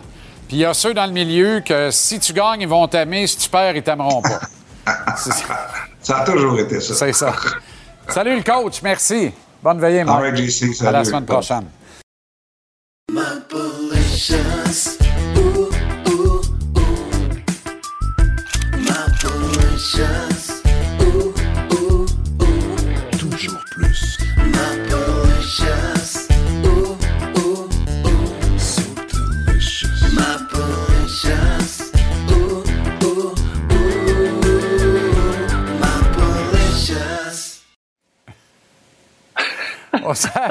On on s'habituera pas tout de suite, hein? Écoute, ça n'a aucun bon sens. Euh, J'ai reçu des textos, des appels. Hier, Renaud Lavoie m'a appelé en panique tellement il dit c'est la meilleure intro de l'histoire de la télé. Je trouvais bien drôle. La licorne, je te dis, il m'a fait rire pendant 10 minutes, il arrêtait pas. C'était, écoute, on dirait un, un genre de trip là, des, des- tu sais, dans les années 70 avec des substances parfois illicites. Ah, oui, c'est complètement psychédélique. Complètement psychédélique. C'est- J'adore, magnifique. C'est le meilleur de l'histoire. Puis le, le- le fameux toujours plus. Hey, Maple so delicious. Alors, c'est malade. C'est écœurant. Euh, Les partisans du Canadien veulent pas revivre le cauchemar de l'infirmerie de l'année Ben non. passée. Puis ils sont pas tout seuls, toi puis moi non plus, puis un paquet d'autres. Ben non. Euh, et chez le Canadien, en même temps, on n'est pas très inquiet de l'avenir de Kirby Doc parce qu'il y a des questions à se poser. Il va avoir joué 60 des 184 matchs qu'il aurait pu jouer dans l'uniforme du Canadien à la fin de l'actuelle saison. C'est pas beaucoup, là. Ben, je, pense- que le, le pire, c'est pour le jeune homme. Je veux dire, c'est pas facile psychologiquement, puis c'est, je veux dire, c'est pas le fun là, quand tu as 22 ans. Tu veux jouer au hockey, c'est tes bonnes années, tout ça. Mais ce que je peux te confirmer, c'est que chez le Canadien, on s'inquiète pas outre mesure. Sais, on veut pas y mettre, le, comme on dit, le tag de joueur fragile, puis avoir peur qu'il se blesse. Ce qu'on me dit, c'est que c'est tellement des, des, blessures, c'est de la malchance. On le sait, il y a eu des commotions, euh, il y a eu ces blessures au poignet, il y a eu à l'épaule, et là, il y a le genou. Mais c'est pas des, évidemment des blessures qui sont reliées. Par exemple, tu prends un gars comme Sean Monahan, ça, c'est un gars, ça serait beaucoup plus inquiétant quand on parle de hanche, mettons, à l'âge de 22 ans, si c'était le cas. Mais là, dans le cas de Kirby Dack, on s'inquiète pas outre mesure. Euh, bon, évidemment, à moins d'un miracle qui ne reviendra pas cette année, puis va quand même encore manquer un 80 matchs, c'est énorme, c'est majeur. Sauf que si tu regardes les choses, tu sais, on, le sait, tu, me connais, je suis toujours positif, puis là, je suis pas en train de dire que la blessure de Kirby Duck, c'est positif. Non, non, c'est c'est une catastrophe en soi. Sauf que ça donne des outils à Kent Hughes, parce que là, ce que tu fais avec le, contrat de Kirby Duck, qui est un excellent contrat pour le Canadien en passant, mais c'est quand même beaucoup de sous, tu peux le mettre sur la ligne, la, liste euh, à long terme, comme Carey Price, et là, ça te donne un jeu. Par exemple, s'il y a une transaction où tu vas aller prendre une certaine portion d'un salaire pour t'avantager dans une transaction, mais ça peut t'aider. Donc, tu sais, il faut toujours, tu sais, tu le sais, là, les, les, les Kent Hughes de ce monde, les Jeff Gorton, les Julien Brisebois, c'est- toutes des informations qui, qui emmagasinent, qui vont chercher puis qui peuvent utiliser à leur avantage. Ouais. Fait que ça, ça peut l'être dans le cas de Kirby Dack. Euh, mais je peux te dire que chez le Canadien, on a déjà reçu des, des téléphones des autres DG. Hey, je peux peut-être t'aider, je peux peut-être Ben t'aider. ouais, ben ça, ouais, ça ben va vite dans le monde du hockey. Et encore une fois, ce qu'on nous dit chez le Canadien, c'est que, prends l'exemple de Patrice Bergeron. C'est un gars qui a eu des blessures quand même très sérieuses euh, assez tôt dans sa carrière Ben, parfois. une puis- particulièrement, là, la commotion cérébrale, à sa troisième saison, il avait 20 ans seulement. C'est ben, c'est ça, puis c'était majeur. Puis tu regardes son, son CV de blessure, là, on va dire de quoi, euh, Monsieur Patate, je suis pas sûr que ça serait relevé, mais pourtant, Patrice Bergeron, il a une papier de carrière. Tu, sais, tu te souviens, c'est ses côtes qui avaient perforé. Quand on regarde ces images-là, c'est épouvantable. Ah, c'est- ses poumons, euh, je veux dire, son dos, tout ça, des, des, des hernies euh, sportives. Fait que Patrice Bergeron a été blessé grièvement, mais un petit peu comme dans le cas de Kirby Dack, c'était beaucoup de malchance. Je suis pas en train de vous dire que Kirby Dack va devenir Patrice Bergeron, c'est pas ça que je vous dis. Sauf que si on fait un parallèle pour les blessures, c'est quand même, il, y a quand même matière à être euh, encouragé ou du moins pas trop trop inquiet dans le cas de Kirby Dack. Et heureusement, plus de peur que de mal dans le cas de Caden Goulding. Oui, ouais. et ça, l'information, Renault l'avait hier, là, puis c'était- c'est- c'est- c'est- c'est- ça a été confirmé. 6 à 8 semaines, on me dit chez le Canadien, oubliez ça, là. C'est pas le cas, euh, ce n'est pas le poignet, puis c'est un, c'est un gars aussi qui, qui est blessure, puis ça peut inquiéter, là, notamment jouer avec au moins une brace, si ma mémoire est bonne, au, Ouais, euh, ouais. au genou droit. Euh, mais Kirby Dack, on nous dit, aujourd'hui, on a dit au jour le jour, day to day. On l'a vu dans le passé, parfois, le day to day, ça devenait week to week, puis même month to month. Ce qu'on me dit, c'est que ce ne sera pas le cas avec Caden Goulet. Il n'y a pas matière à s'inquiéter. Alors ça aussi, c'est quand même positif. Mais c'est sûr que quand tu fais le ménage dans le staff médical, euh, le pire scénario, c'est ce, qui, c'est ce qui arrive présentement. Mais euh, en tout cas, on parle de plus de malchance, puis ça, on espère que ça va se replacer. Prends soin de moi, ma peur. Bon week-end. À la semaine Je prochaine. t'embrasse, mon chum. Salut, tout le monde. Salut, mon chum.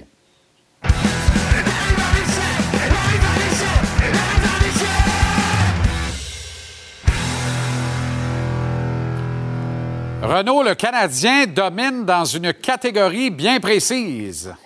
Bien précise, et ce n'est pas le hasard, Jean-Charles, OK? Parce que euh, je sais que du côté des Canadiens, il y a bien des équipes, les mises en jeu pour eux, c'est pas vraiment important. Dans le camp d'entraînement, dans les matchs préparatoires, il y a eu six matchs, et, et- et j'avais remarqué que les Canadiens dominaient soir après soir. Puis je vais le répéter, c'est pas un hasard, on travaille fort là-dessus. Les Canadiens, là, tu vas me dire qu'il y a juste trois matchs à jouer, mais on est où dans la Ligue nationale côté mise en jeu? On est deuxième derrière les Islanders de New York. C'est pas peu dire. Le Canadien, l'an dernier, était 25e à 48% d'efficacité. Un, je sais, trois matchs, c'est pas grave. On va aller voir les meilleurs joueurs de centre de la Ligue nationale qui ont au moins pris 40 mises au jeu. Jake Evans, numéro 1.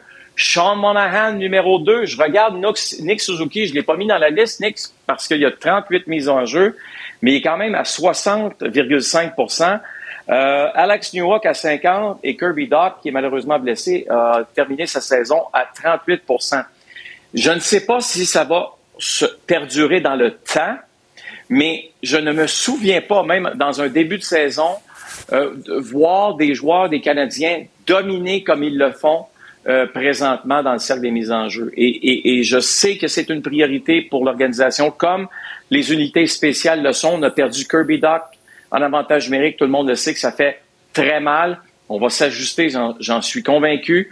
Euh, mais en bout de ligne, ce sont souvent des petits détails, Jean-Charles, qui peuvent faire la différence. Peut-être pas cette année nécessairement, mais moi, quand je vois Jake Evans, numéro un dans la Ligue nationale, dans le cercle des mises en jeu, aujourd'hui, je trouve ça vraiment.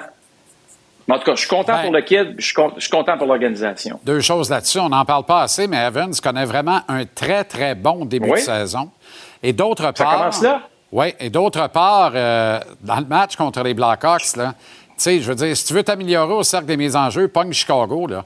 Je pense que le, le plus. Ben, c'est épouvantable. Oui, oui, Samedi soir, c'était terrible. Tout le monde est en haut de 80 Fait que, tu sais, Je ça, comprends. Ça, ça- mais, mais... ça n'enlève rien que c'est encourageant parce que c'était un problème et ça vient nous dire comment le Canadien et Kent Hughes ont réussi à, à régler des patentes à la ligne de centre de l'organisation. Je trouve ça intéressant. Pas le choix. On n'est pas devant rien. C'est pas Jake Evans au centre de la 2 Non. parce que tu perds Kirby. Là. Non, non. Newhook que tu as ajouté, t'as Monahan qui est là, t'as Devorak qui va rentrer. Ouais. Alors, il y a Ouais. des options. Hey, Florian, pas au Lila là, qu'on met à la salle de bain. Florian, le frère de l'autre, Jack Eye, fait encore parler de lui dans le junior en Ontario. Moi, moi, moi, je, suis- je suis vendu de la famille Jack Eye, là. Euh, puis euh, hier, Florian, euh, il y a eu un petit escarmouche face aux Knights de London. Puis euh, ça n'a pas été bien ben compliqué, Jean-Charles. Tout de suite à la mise en jeu, un dénommé Sawyer Bolton. Regarde ça. Ça, c'est un combat, on va se dire en bon français, pour homme, comme on dit. Aïe, aïe, aïe, cette droite-là qui vient Ça, si t'avais une carte de boxe hier, c'était ta finale, celle-là. Là. Probablement, probablement. Tu sais, quand je te disais, Jean-Charles, que c'est ce qui pogne, là, c'était- à la fin, tu, on riait de ça, là. Mais, mais qu'on le veuille ou qu'on ne le veuille pas, puis que vous soyez d'accord ou non, on va laisser les chiffres parler, OK? Je vais juste parler du site de TVA Sport. Quand le top 10 à tous les jours ou à toutes les semaines, c'est des bagarres, c'est des mises en échec, c'est souvent des blessures. Si vous pensez que le plus beau but de Connor McDavid fait le top 10, là, vous êtes dans l'erreur. Comme disait mon ami Le Baron, euh, vous êtes dans le champ. Pas à peu près. Et, euh, Et, et c'est ça la réalité. Ouais. Alors, Florian, ben, c'est un gars qui est un gars d'équipe, puis il donne encore un, un bon petit euh, spectacle avec les Bulldogs à Hamilton. Par contre, si ce que l'on me souffle est vrai, tu vas en faire de l'urticaire. La Ligue de hockey Mm. junior majeur de l'Ontario s'apprête à imiter le circuit junior majeur québécois et abolir les bagarres. Ah, bonne chance, ça va être. C'est tellement bon, c'est- tellement extraordinaire. Bravo. Bravo. Les, Faut Les que j'applaudisse en plus. Le slow clap, comme au golf. Là, tu. Les le gars, il est rendu, euh, il est rendu trois, trois birdies, là, je sais pas c'est quoi. Là, là, il, a, il a, finalement, il est rendu à 8 là, sur le par 5. Là, puis là, t'es fait comme. Pas le choix d'applaudir. Les Caps vont s'entraîner à Brassard demain. Oui. Ovechkin n'a pas de tir au but dans les deux derniers matchs. Euh, Non. On sait que ça ne restera pas de même. On veut juste pas que ça explose samedi soir. Quoique, Mais tu sais ça va être bon pour le show de. TV. Oui, mais tu sais comment il aime Montréal. Ben tu sais oui. comment il aime ça, jouer euh, contre les Canadiens, mais y a- on dit qu'il se fait deux matchs qu'il n'y a pas de lancer au filet, c'est vrai, là, ça n'a pas été tir- des tirs cadrés. Regarde l'oreille ici de notre ami Zug, défenseur des sénateurs d'Ottawa, qui, le pauvre, oui, le pauvre, bloque un Ah, lancer avec sa tête. OK? Et, et il y a une, une partie de son oreille qui a été, euh, qui, est- qui est partie un peu. Là. Il y a- on a eu du travail à faire là-dessus. La dernière chose que tu veux dans la vie, c'est que Alexander Ovechkin, que ce soit un tir du poignet ou un tir frappé, te frappe du côté euh, de la tête parce que c'est, c'est, c'est pas une bonne nouvelle. Attention à Alexander Legrand samedi soir, Jean-Charles. Calvas, le traîneur est arrivé et s'attardait du mauvais bord de la tête. Ça arrive. Excuse-moi, Armand, mais c'est par l'autre bord que ça pisse le sang. Oh, Des choses qui arrivent, Jean-Charles. Ben oui. Des choses qui arrivent. Excellente soirée, euh, Renaud, et à demain. À demain. Salut. Capital Hockey En direct de Québec City Il a soulevé la Coupe Boucher Comment ça va, le grand fil? Très bien, merci. Toi, Renaud, toujours aussi divertissant avec les combats, autant qu'hier. Et pertinent et bien informé avec la blessure de Goury, il faut y donner. Puis, euh, bonne nouvelle pour le jeune en passant. Je pense que c'est Oh, bonne oui. nouvelle pour tout le monde, pour les partisans, les entraîneurs, l'organisation, s'il n'est pas euh, out pour longtemps, mais surtout pour le jeune. Écoute, c'est c'est pas, c'est pas ce que tu veux voir. Tu veux pas voir un autre bon jeune de l'organisation manquer du temps, puis surtout pour lui. Absolument. Long entraînement pour le Canadien ce matin, mais rien de punitif. Puis il n'y a rien qui laisse présager qu'un Euh. vétéran ou un jeune qui en arrache va Ouais. regarder le match de samedi du haut de la passerelle, qu'on va procéder même à des rappels. Il n'y a rien dans l'air, là. Pourtant, à Détroit, on l'a fait après deux matchs avec Jeff Petrie, qui a rebondi avec deux passes Ouais. hier soir. Mais les attentes sont peut-être plus élevées à Détroit qu'à Montréal présentement. On a besoin de beaucoup plus de patience. Pas les entraînements punitifs. Moi, j- j'aimais ça quand on, nous en faisait subir de temps en temps parce que les joueurs répondent automatiquement. Dans les équipes plus vieilles, on le fait moins avec les vétérans. Mais je pense qu'il faut être patient. On a eu un bon cas d'entraînement. Game 1 a quand même été bien à Toronto. Game 2 était correct. Game 3, inacceptable. On a, pr- on a travaillé toutes sortes de choses. On a travaillé les, les unités spéciales, surtout aujourd'hui, longuement pendant la pratique. Euh, faut, faut être patient avec les joueurs. Moi, ce que j'aimerais voir, honnêtement, c'est voir Martin Saint- Saint-Louis glisser sur la glace comme l'année passée, et que le désavantage numérique n'allait pas, puis travailler la structure défensive du 5 contre 4 l'année passée, qui s'est mêlé du désavantage numérique, mais de le voir un peu travailler sur le, le, le D-zone, le 5 contre 5, le coverage, tout ça, parce que ça va passer par là. Si on veut avoir du succès, si on veut gagner des games, si on veut faire des, des petits pas dans la bonne direction, ça passera pas juste par le côté offensif, les meetings one-on-one, mais faut être patient.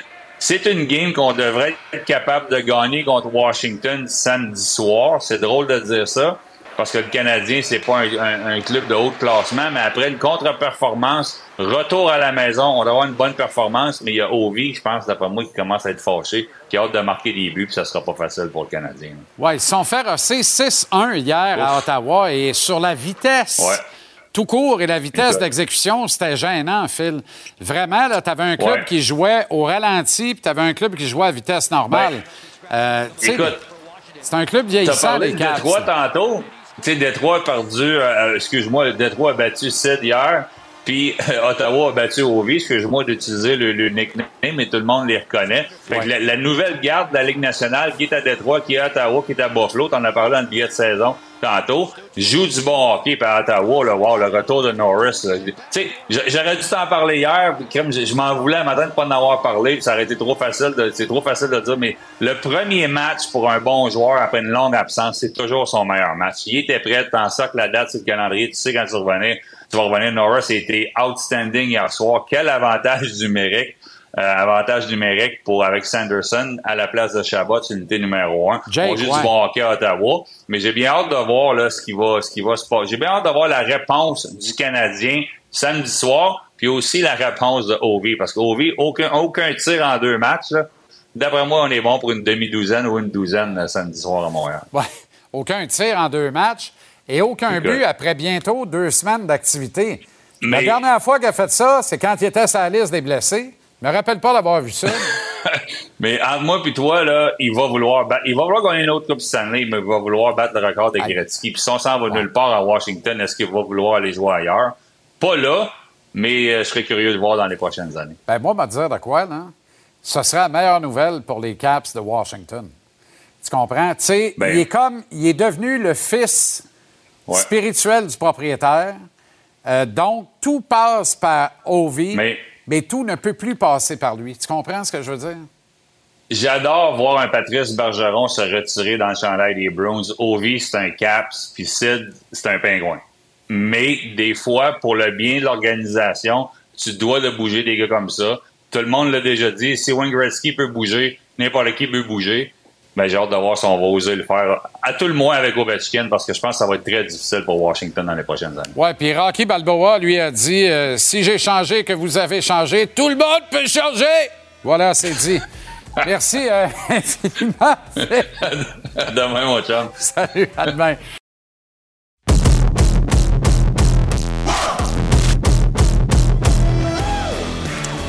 Gagnant de la Coupe du Président, gagnant de la Coupe Memorial, gagnant de la Coupe Vanier, gagnant dans le cœur comme dans le sang, le patriarche des remparts qui devient celui de l'Océanique de Rimouski. Depuis Québec, on rejoint Jacques Tanguay. Jacques, ça fait un moment, comment ça va? Ça va très bien, je sais, toi? Très bien, merci de t'enquérir. Alors, tu peux pas rester à rien faire longtemps, Jacques? Écoute, je ne pouvais pas refuser l'invitation d'Alex. Ça me faisait tellement plaisir. Pendant les 25 dernières années, j'ai compétitionné contre mes deux fils, euh, Charles qui était à Moncton, Alex qui, jouait à Rimouski, mon père qui était propriétaire, puis par la suite, Alex qui a pris la propriété du club. Que là, j'ai le privilège d'être euh, un petit peu plus libre, puis Alex m'a demandé de l'accompagner dans la candidature de Rimouski pour l'obtention de la Coupe Memorial en 2025.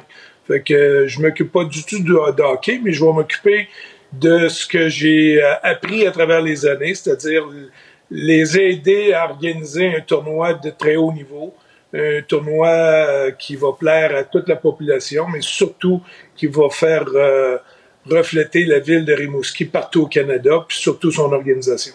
Et c'est bon que tu le dises de cette façon-là, Jacques, parce que on a déjà l'impression que c'est une affaire acquise. Il y a de l'ouvrage pour recevoir la bénédiction, pour obtenir, pour, pour, pour avoir l'obtention du droit d'organisation de la Coupe Memorial. C'est pas fait, ce bout-là, encore. Tu as tout à fait raison. Puis ça- cette année, ça va se faire très rapidement. On parle de pratiquement juste deux mois. Au mois de décembre, à mi-décembre, la ville euh, va être déjà choisie. la ville qui sera choisie va avoir, euh, ça va être extraordinaire pour eux autres parce qu'ils vont avoir un an et demi pour organiser comme il faut l'événement, parce que c'est rendu un très, très gros événement. Euh, J'y ai participé à Kamloops euh, dernièrement en 2023, là, puis ça prend, ça prend beaucoup euh, de, de bons bénévoles, beaucoup de bons organisateurs. Puis je serai là pour, euh, si on obtient la Coupe Memorial, je serai là pour les encadrer du mieux possible.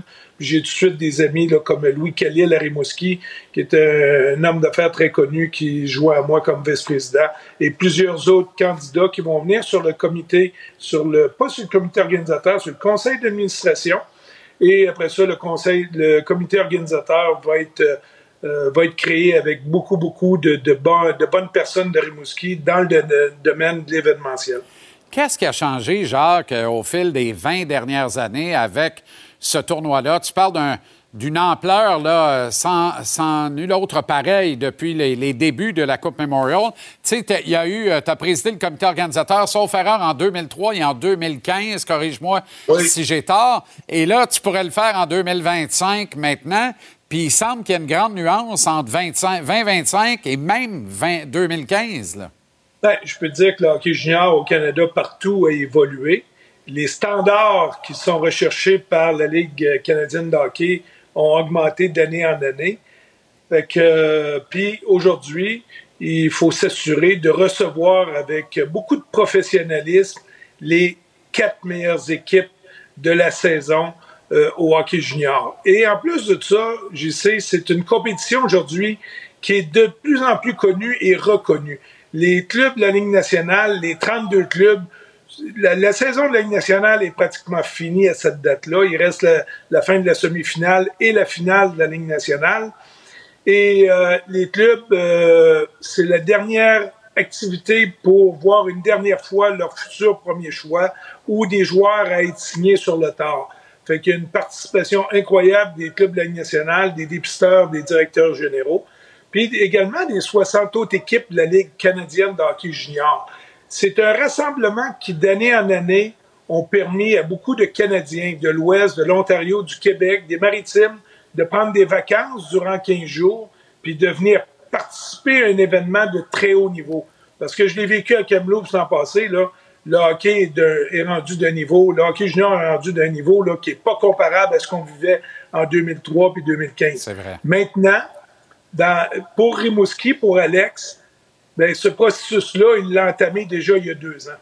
Écoute, je l'ai vu aller, il a entamé un processus un peu comme je l'ai fait avec Patrick euh, il y a cinq ans pour arriver en 2023 à la Coupe Memorial. Ça se prépare longtemps d'avance.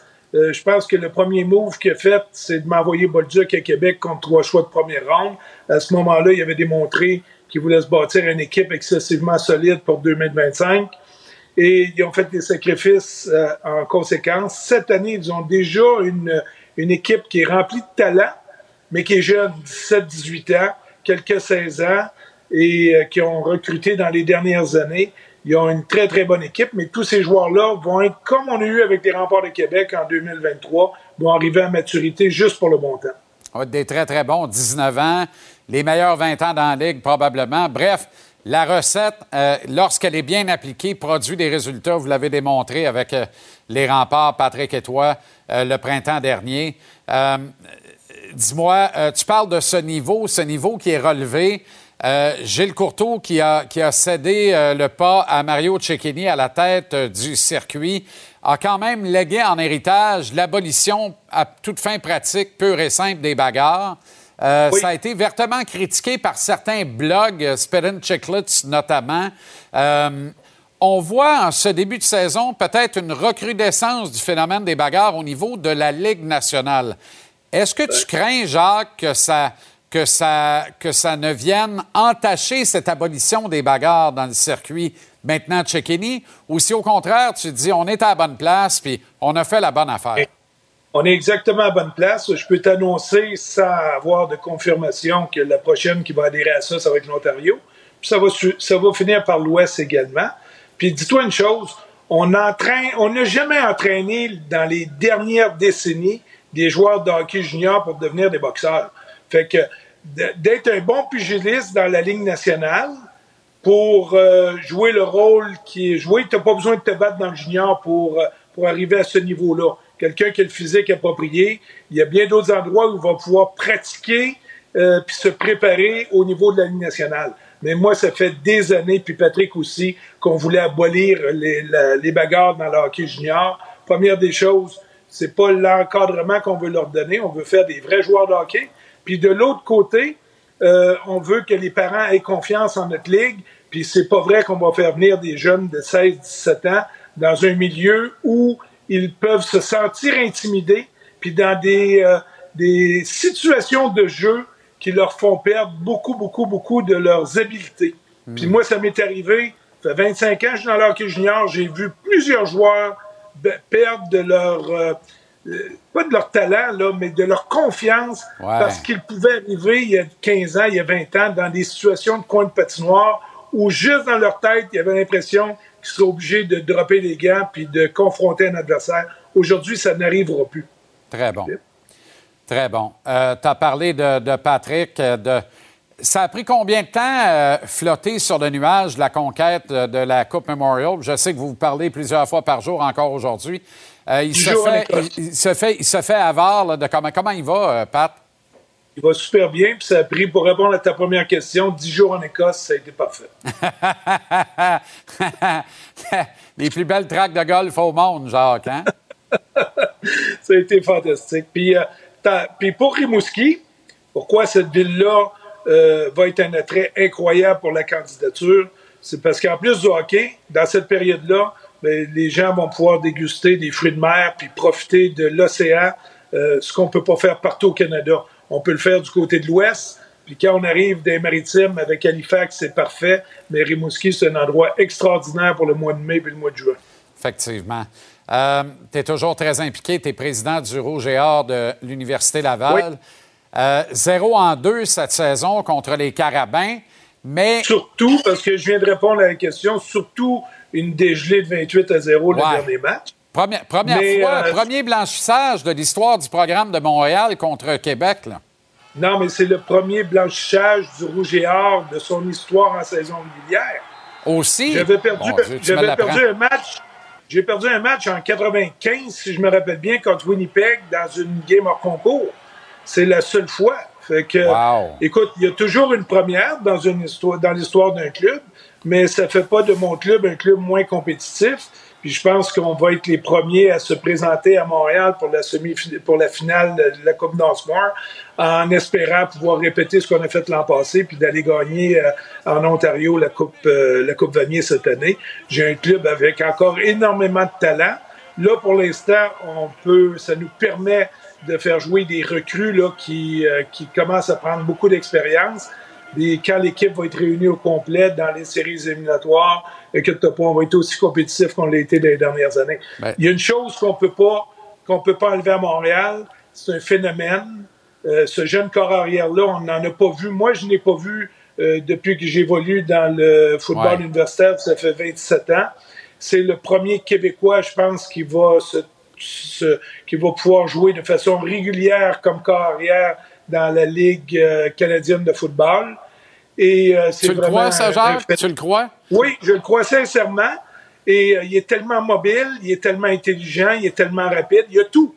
OK? Il, y a, il y a tout ce que ça prend. Puis il me fait penser à Doug Flutie il y a plusieurs années, Ah, qui a oui. même été jusque dans la NFL. Fait que euh, non, c'est un, c'est un joueur qui vaut la peine d'être vu, qui vaut la peine d'être suivi.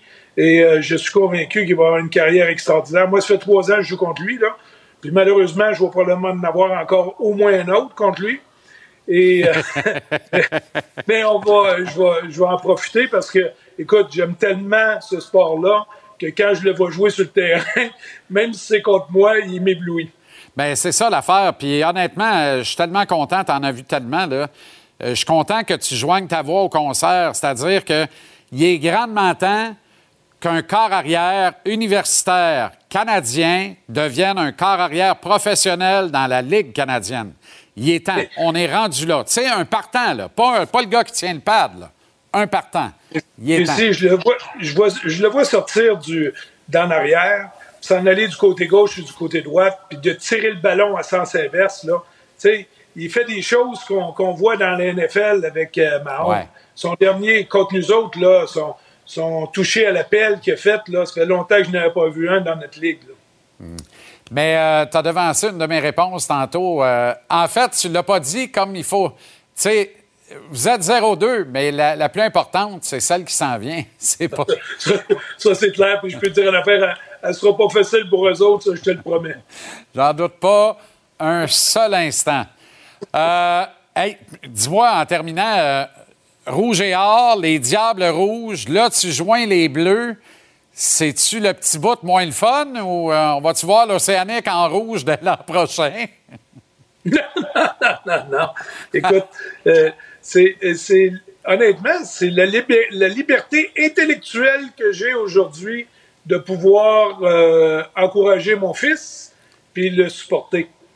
On a passé 25 ans à pas être capable de prendre pour Charles qui joué pour Moncton, à pas être capable de prendre pour mon père qui, a- qui a dirigeait son club, malgré le fait qu'il y a eu des clubs incroyables. Là. OK? Rappelle-toi la tradition de Rimouski avec Crosby, Ben avec oui. le Cavalier, avec Richard, Ben avec oui. euh, Lafrenière. C'est, cette tradition-là est unique. Puis je pense qu'elle va continuer parce qu'elle est en bonne main à l'heure actuelle. Merveilleux. Toujours un plaisir, Jacques. Très, très, très intéressant. Merci infiniment de prendre le temps. Euh, on se croise bientôt. On est, on est supposé de, de prendre le lunch. Fait que c'est à ta convenance. Avec plaisir, JC. Puis une bonne émission à toi. Merci. Salut, Jacques. Bonne soirée. Merci. Plaisir. Alors voilà comment on a vu votre jeudi, déjà jeudi, ça passe très vite. Ici à JC, dans quelques instants, les Leafs de Toronto et le spectaculaire Austin Matthews en route vers un autre trophée Maurice Richard débarquent en Floride chez les Panthers et Matthew Kachuk qui n'ont pas le début de saison espéré. Programme double qui nous amène au Colorado pour Nathan McKinnon, Mikko Rantanen, Arturi Lekonen, Jonathan Drouin et le sensationnel Kale McCarr, probablement en route, lui, pour l'obtention du trophée Hart, face à celui qui a déjà son nom gravé sur le trophée Calder, Connor Bedard et les Blackhawks de Chicago. Quel programme double de hockey commence dans quelques secondes. Parallèlement, sur TVA Sport 2 dès 20h, les Astros ont ressuscité hier au Texas, tentent de niveler les chances à deux victoires partout dans la série de championnat de la Ligue américaine de baseball avec Denis Roger et toute l'équipe. Et soyez là demain pour la dernière de la semaine de JC, alors qu'on va rebrasser l'actualité sportive, mettre la table pour la visite d'Alexandre Legrand, Ovechkin et les Caps, le Tsar en ville samedi contre le Canadien. Vous l'avez vu en vignette au bas de l'écran. Il est possible de récupérer cette émission tous les soirs dès 19h30 sans les interruptions publicitaires. Pour ce faire, vous n'avez qu'à télécharger l'application Cube. Au nom de mes portes et fenêtres Dona Flamand de Saint-Apollinaire en guise de lunettes, d'ameublement tangué en guise de pouf de sofa. Merci à vous d'avoir été là. Merci à l'équipe en régie sur le plateau. Excellente soirée de sport. Et à demain, vendredi, pour la dernière de la semaine. Salut.